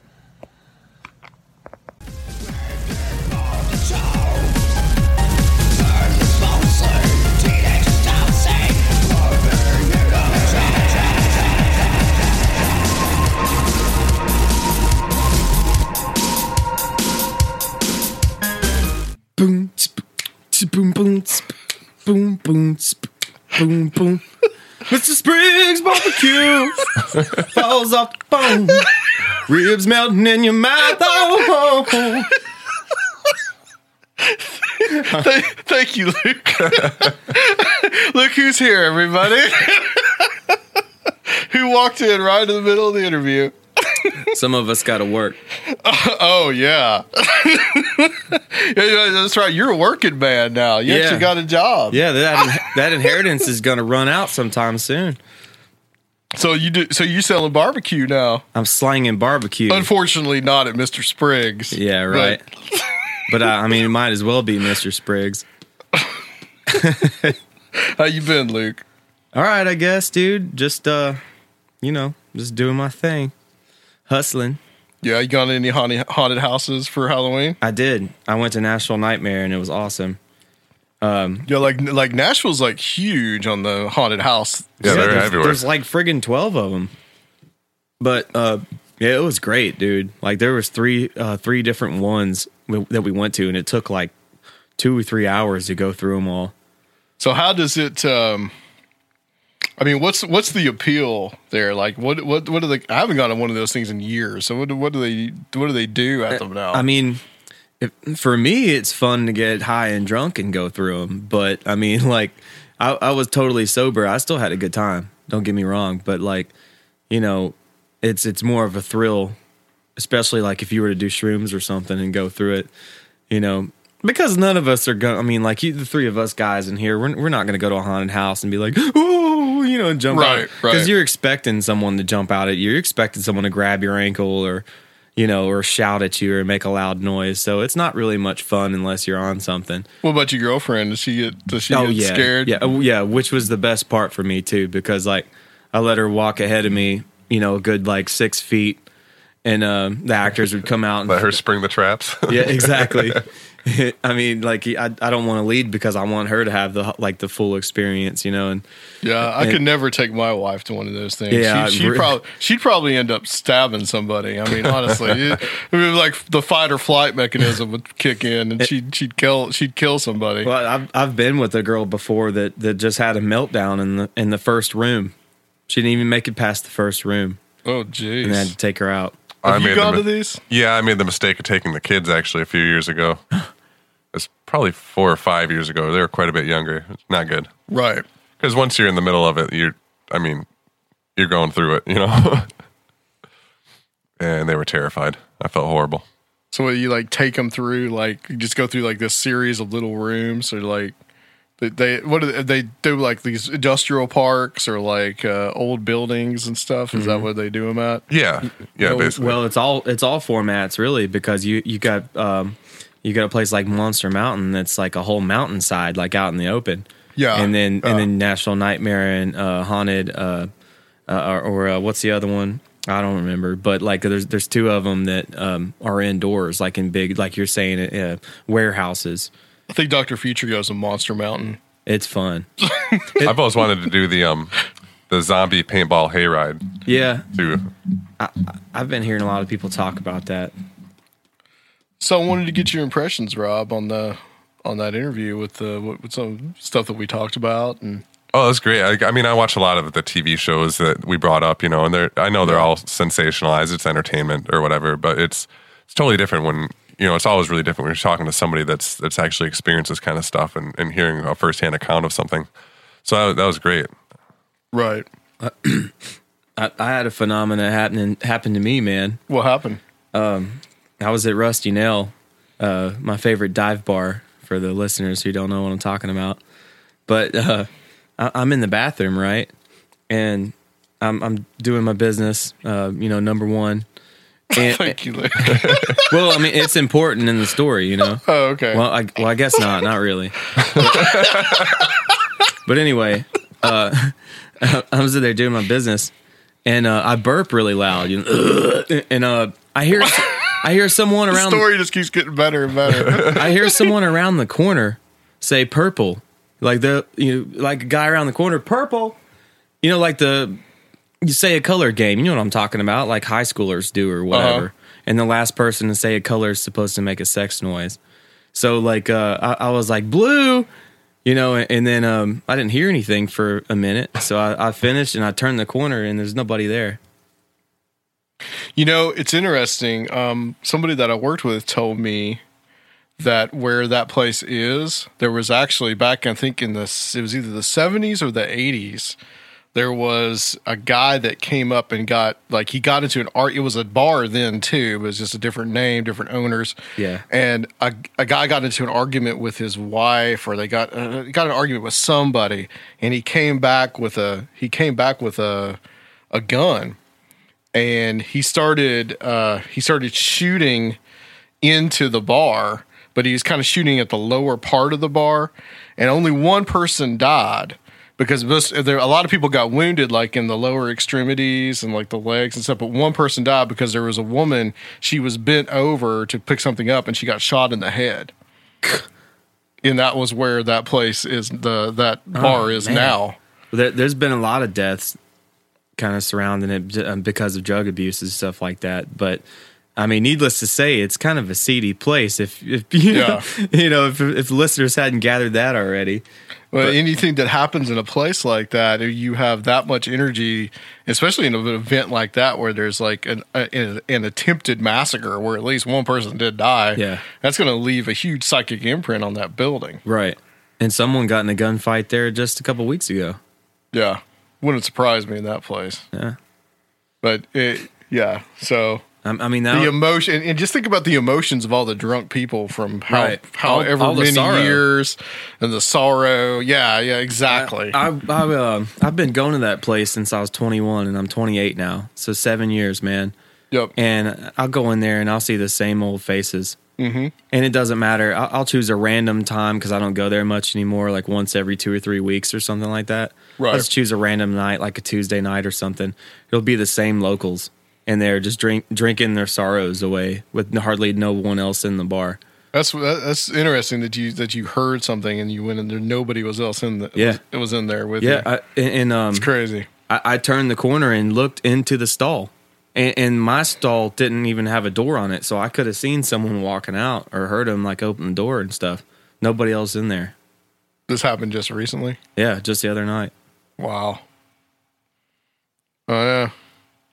Makes you wonder though around this time of year whether it's just like you know we're so focused on Halloween whether we get like psychically everybody starts opening themselves up to this stuff or what they always said about Halloween how like the veil of the the At living and the dead is that it's thinnest. Yeah. And as you approach that uh, who who knows? Uh yeah. Well I wanted to tackle a subject um, that I've been hearing on, well, mostly, unfortunately, probably through Facebook. And everybody's been, a lot of people on my Facebook have been posting stuff about whether we're going to be in a nuclear war with Russia. Maybe by the time we post this, maybe we'll all be dead, but uh, it won't matter. But I, I've just, I've just noticed a lot of fear on the internet lately about that. Have you noticed this, Rob? Um, no, but I've also blocked a lot of people from my Facebook feed recently, Mm-hmm. just because I'm sick of everything political. Mm-hmm. So I don't know. I might be disconnected at this point. what do you think, Luke? I I do I don't know anything about our um our uh, dialogue with Russia like whatsoever, but. I, I, I hear what you're saying. Like I've got a lot of friends that are stressing out over politics. I just don't. I choose not to. I just don't care.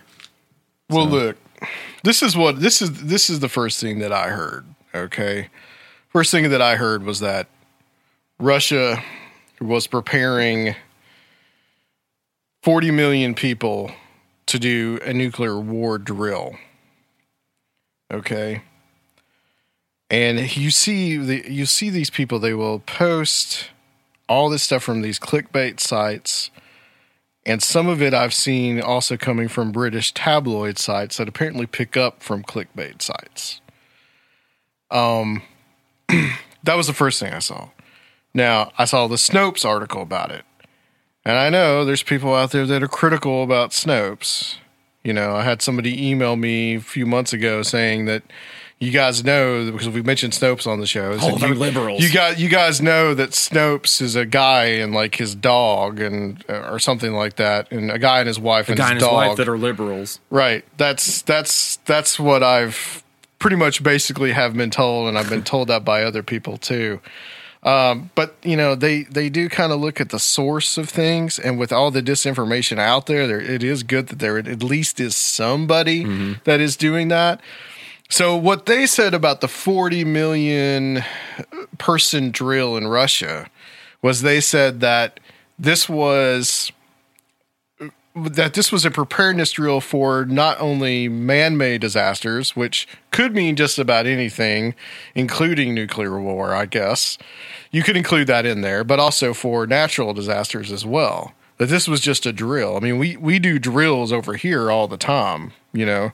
Um, what was I can't even remember the name of it. Was the drill that was done in all these different states? This was last year or the year before, The- where the they FEMA ta- stuff? where they were talking about how the WalMarts were going to be phys- were going to be FEMA camps. Oh, yeah, all that. yeah. I can't even remember the name of that thing. It'll probably come to me after the show. But anyway, you know, we do dr- we do drills all the time, and I'm sure just like they do, uh, you know, they'll do the same thing.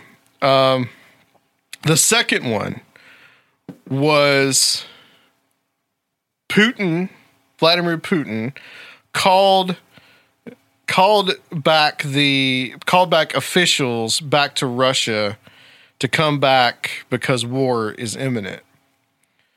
And I kept seeing this one come up on my Facebook feed a lot. And saying that, you know, war is imminent, so all y'all need to come home. Well, Snopes again had an article about it, and they said that this was more of like a general callback that Putin wants them to stop spending so much time in the West and spending their money in the West, and he wants them to come back and invest their money into Russia and invest their and have their kids uh, educated in in Russian schools. Um, they made it pretty much mandatory by saying you won't get promoted unless you come back. That you have to, if you want to be promoted, you need to come back to to Russia or have your kids come back to Russia. So this almost seemed like it was more of a of a nationalist type of thing that they wanted to. So it, almost seemed like that that really wasn't anything to be really concerned about. Um. Now, all that being said, there are real problems. There's real things going on right now. I mean, Syria is one of them. You have uh, we have a situation in Syria where Russia is actively bombing bombing Aleppo. You know that city that Gary Johnson didn't know the name of. What is Aleppo? you know, Alex, what is Aleppo? that is incorrect. and, and so and so you have this situation where the United States doesn't necessarily like that because we they support we support the rebels. And you know we've gone over that before what the who who's involved the boots on the ground all that kind of thing. Um just this weekend as we're recording this this is October 16th they've Russia, the United States, Qatar, Turkey, Saudi Arabia have all sat down to negotiate yet again another ceasefire. Um, there is so who knows what's going to happen there with all that. I don't. I have no idea. Who, Um, who cares what Qatar has to say, dude? They're like two, Well, yeah, they're like two square miles. But of country. apparently, but apparently they're funding some of the. apparently they're funding some of these rebels, right? I mean, that's that's part of what they. That's I guess that's must be what is important to them. What's up, Jeff? Hey, babe. How's, How's it it going? going? Good. How are you guys? I'm just Jeff is here to prepare for the help us prepare for the next. He's going to sit on in the next show here. So yes, Um, absolutely. the so you have that situation. You also have a situation where Russia has brought nuclear missiles into uh, their exclave, which is called Kaliningrad, and which is kind of wedged in between Poland and Lithuania. And they've brought those in. That sounds like a concentration camp. But again, but again, you know, this is a situation that we've talked about on the show before, right? Where you know we have we we have battalions and forces in the Baltic states, which is right next right next door to Russia. So this is almost just like Russia kind of evening evening the score here. Like if you attack us, we're going to attack Poland. Okay? And I think we are in a tense situation and especially with all this anti-Russia rhetoric that we've talked about, that that Hillary has been spouting lately, uh, that the Democrats have been talking about. You know, we talked about the whole. We mentioned the "What is Aleppo" thing, where they they talked about should we be? Well, we can't be negotiating with Vladimir Putin. I mean, that is wor that is worrisome, and um, a ultra right wing nationalist, uh, Vladimir's, I think his name Zhirinovsky. He uh, was kind of big in Russia in the '90s because he was a big nationalist, and you know he was against Yeltsin, and but he's good friends with Putin, and he has said he's made the statement that um, if Hillary is elected, then there is even more an increased chance of nuclear war. Oh, He's think? made the statement. You don't. You don't have to be in politics. But you know what? Hey, you know Hillary. They say the say they say the same thing about Trump, right? He she says the same thing. It says, you know, if Trump, i i she's scared that Trump would have his finger on the button. You know, so it's like you, you got you have in our own election both sides talking about, you know, that they would be the one to push the button first. the pot calling the kettle black. You know that they've been saying this since I think since mid '90s about the next. Yeah. Uh, like uh, I remember. Well, I remember the last election. Mitt Romney going, uh, "Well, we're going to have a nuclear war if Obama is elected," and uh, still waiting for it. But anyway, though, and it could happen. But um, they've said this every time. It's just plug in the new nominee every time. Right, right. There's all this fear uh, surrounding the election, and, and Yeah. once it actually happens, and someone new's put in place, then everyone's like, "Oh, okay, well, we're cool." Fear motivates. Well, here, here's here's one thing about it is that here's our this is our policy. We have a policy, and the Russians have a policy that neither side is going to be the one to shoot first. Right. We implemented that. That actually got implemented under Obama. He actually reaff- he actually he reaffirmed it. Uh, the Russians, as I said before, have the same policy. So it would be madness and suicide for either one to just go over there and start bombing.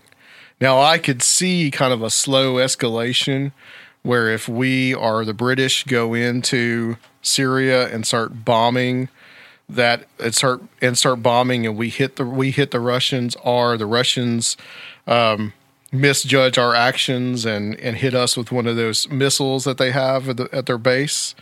Uh, I can see something like that slowly kind of escalate. You do have the Russian fleet going into the Mediterranean right now, so there are real tensions that are going on. And you know, Gorbachev has come out and said we has has come out and said, you know, we need to back away from this. We need to be careful. This is the you know the, the Russian and United States relations are at the worst that they've ever been since the Cold War, and this needs to stop. We need to sit down and talk to each other. Um, anytime that we're dealing with nuclear weapons, you know, Jeff, we had the discussion about the day after on the sh- on the show we Yes. did with Le- uh, Leisure Hour. You know, you, you, know, you and I are old enough to remember that last great scare Yes. about nuclear war. And it's like anytime you start talking about the Russians, you start messing around with the Russians, it's like they still have a lot of nuclear weapons pointed at us. And it kind of brings me to the point that, you know, yeah, that we would have that that would happen. Um, Another thing, though, too, is I don't know necessarily if a third world war would necessarily be a thermonuclear war. It would just be a flat out thermonuclear exchange that's done in an hour and everybody's screwed.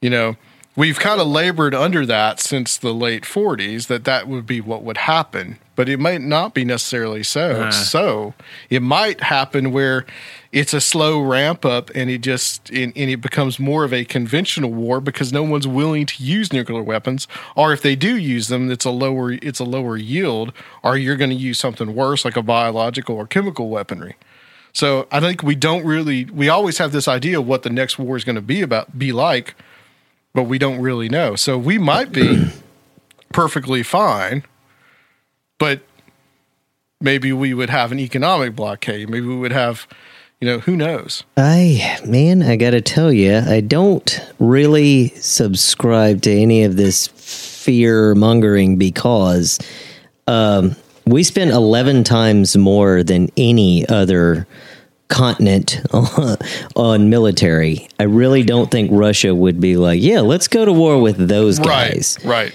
And Right. I mean, again, I quote Sting. I think the Russians love their children, and so and I don't, I don't think Vladimir Putin is crazy. I don't think I don't he's either. Hitler. He's I a think- thug. He's a bad dude. Yeah, but he's, he's a ga- he, he is in some ways he is a gangster, but he's a gangster inside Russia. Yes. And he wants to he wants to he wants to improve his power and his standing. Yes. Which is another aspect of this, right? Mhm. If they're getting ready for 40 million people for a quote unquote disaster, whatever that means, if they are if the Russian media and the Russian media the Russian media is talking about this quite a lot about nuclear war. Well, think about the situation in Russia. After the Ukraine, after their involvement in the Ukraine, we put a shitload of sanctions on them. In fact, Luke has a friend that's from Russia that said it's terrible over there right now. Right. And so we, they they do the same things that that we would do in a horrible economic situation where we would talk about we would we would come up with an enemy or we would come up with some kind of fear. And That's Right. exactly probably what Putin and his government and their media is doing over there yes. and so that Putin can still look good and not be thrown and not be thrown out because he does have a lot of enemies in Russia. Right. Well, the Russian people are uh, certainly not a big fan of his. Um, they are. I actually, you know, I import tubes from Russia. Most uh, electron tubes come from Russia, and um, you know, the people they don't. There's the whole deal with Pussy, Pussy Riot and all that kind of stuff. People are starting to figure out the, uh, you know, the control that that sort of like. Um, he well, he has a mili- martial law going over there, and people are not going to stand for that too long. The Russians are tough people, very tough. Yeah, the, the, the only problem is that he's so well loved by so much of the population, by so much of the population. There is a vocal, I think, minority that is that is for him. Hmm. But But, they're sorry, paid off. Yeah. oh yeah, okay, sorry, yeah. but yeah, I mean, I, I could see that. I mean, definitely, you know, hey, the guy spent two terms as president and then let his little crony Medvedev take over for four years so they could change the constitution so he could come back and be president for Right. two more six year terms. Yes. You know, like like like we could like if Obama did that here in the United States, it would be like it would be civil war. Yeah. Okay. I mean it would it would not be so happen. sure. Okay. well, there are people that want a civil war now because of Hillary. Yeah. and but- we're gonna we're gonna um, we're gonna get into that on the next show. Hmm. Um, Everyone's been drinking their soy milk, and they're all they've Yeah. all they've all got uh, their satanic soy milk. female hormones in them. they're all docile. There's satanic soy milk. oh, bro, you just punched me in the face. Uh, oh, we're cool though. Another thing I saw today, I actually saw this today. People talking on Facebook about we've gone to DEF CON three, which means one of the steps closer to nuclear war. And like the truth is, nobody knows what actual DEF CON we're on because the military is never going to tell us that for obvious reasons. Because you don't really want to broadcast and say, "Hey, Russia, we're on DefCon Well- three. We're well- ready to nuke you." Well, what's what's up with the? They have some kind of like televised uh, thing that they send to the public on the news. Remember how uh, like around 9-11, like they had that that stupid like oh now we're in code orange, And Oh, and yeah, yeah. we're Yeah, the DEFCON code system's red. been around since since since the probably the beginning of the Cold War. Uh, Well, is that the same system we're talking about? Uh, no, it's not, it's public? not. It's not the same thing. That was the that that and what you're talking about actually isn't being used anymore. That was the terrorist al- awareness level. Oh, okay. That uh, that Bush made up, and we actually don't even use that thing anymore Today's because it was so level is- it was so It ridiculous. made, it made me laugh, dude, when I saw it. I'm just, it's like now we're we are under orange. an orange alert. Yeah, and, and it was just like you know, like five minutes of a of a, of a alarm going off on TV, just whang, whang. Okay, cool. and, and and yeah, well, I think there's a certain amount of people, and I think especially the neoconservatives that are supporting Hillary, by the way, in droves, that uh, are happy that uh, that because they, you know, the whole terrorist thing really didn't work as a source of fear and control. It just really didn't. So, they, so, so, the, so, the, so they're probably glad that the big bad Russians are back because that did work for about forty something years. That would be such suicide if Russia went to war with us. Yeah. Because I'm telling you, we well, have. I think that I think the truth is is that Russia is waiting to see what we do and seeing if we strike first. oh, yeah, I'm sure. And I, and I will say it again: the only good thing that I find about Trump is his willingness to sit down and talk to Russia. well, the Only good thing that I find about Trump is that willingness there. I th- is Hillary completely not willing to talk with them and work it out? I don't know some of the statements that she's made. Now, Hmm. granted, One that's granted that's politics. Yeah, that's I. th- that's the thing. There's all this double talk. You never know what. You never really know. And she's giving you a completely watered down version of how she actually feels about everything. But um, to have Trump over there and then talking to Putin about grabbing somebody, I mean, I, I, I can't He can, make, even he can make great deals for us, Jeff. oh God, he can oh, make great deals, and he's going to fight the ISIS, and that I can tell you. a cold chill just came over me. Okay, he's going to make the great deals. That I can tell you. Sort of like whenever a roller coaster is careening down to nothing. All right, guys, we're gonna call it. But uh, join us next week, which is actually ten minutes from uh, for us.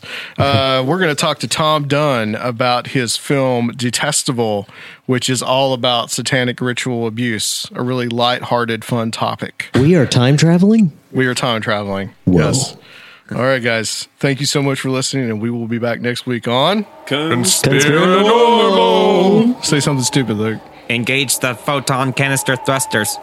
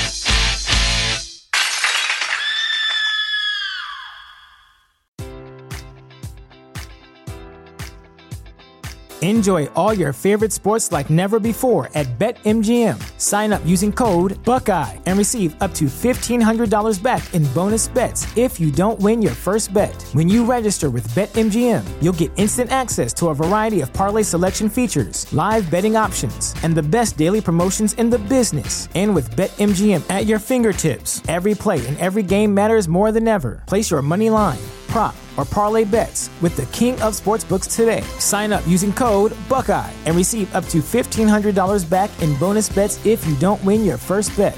BetMGM and GameSense remind you to play responsibly. 21 plus and present in Ohio, subject to eligibility requirements. Rewards are non-withdrawable bonus bets that expire in seven days. Gambling problem? Call 1-800-GAMBLER. In partnership with MGM Northfield Park.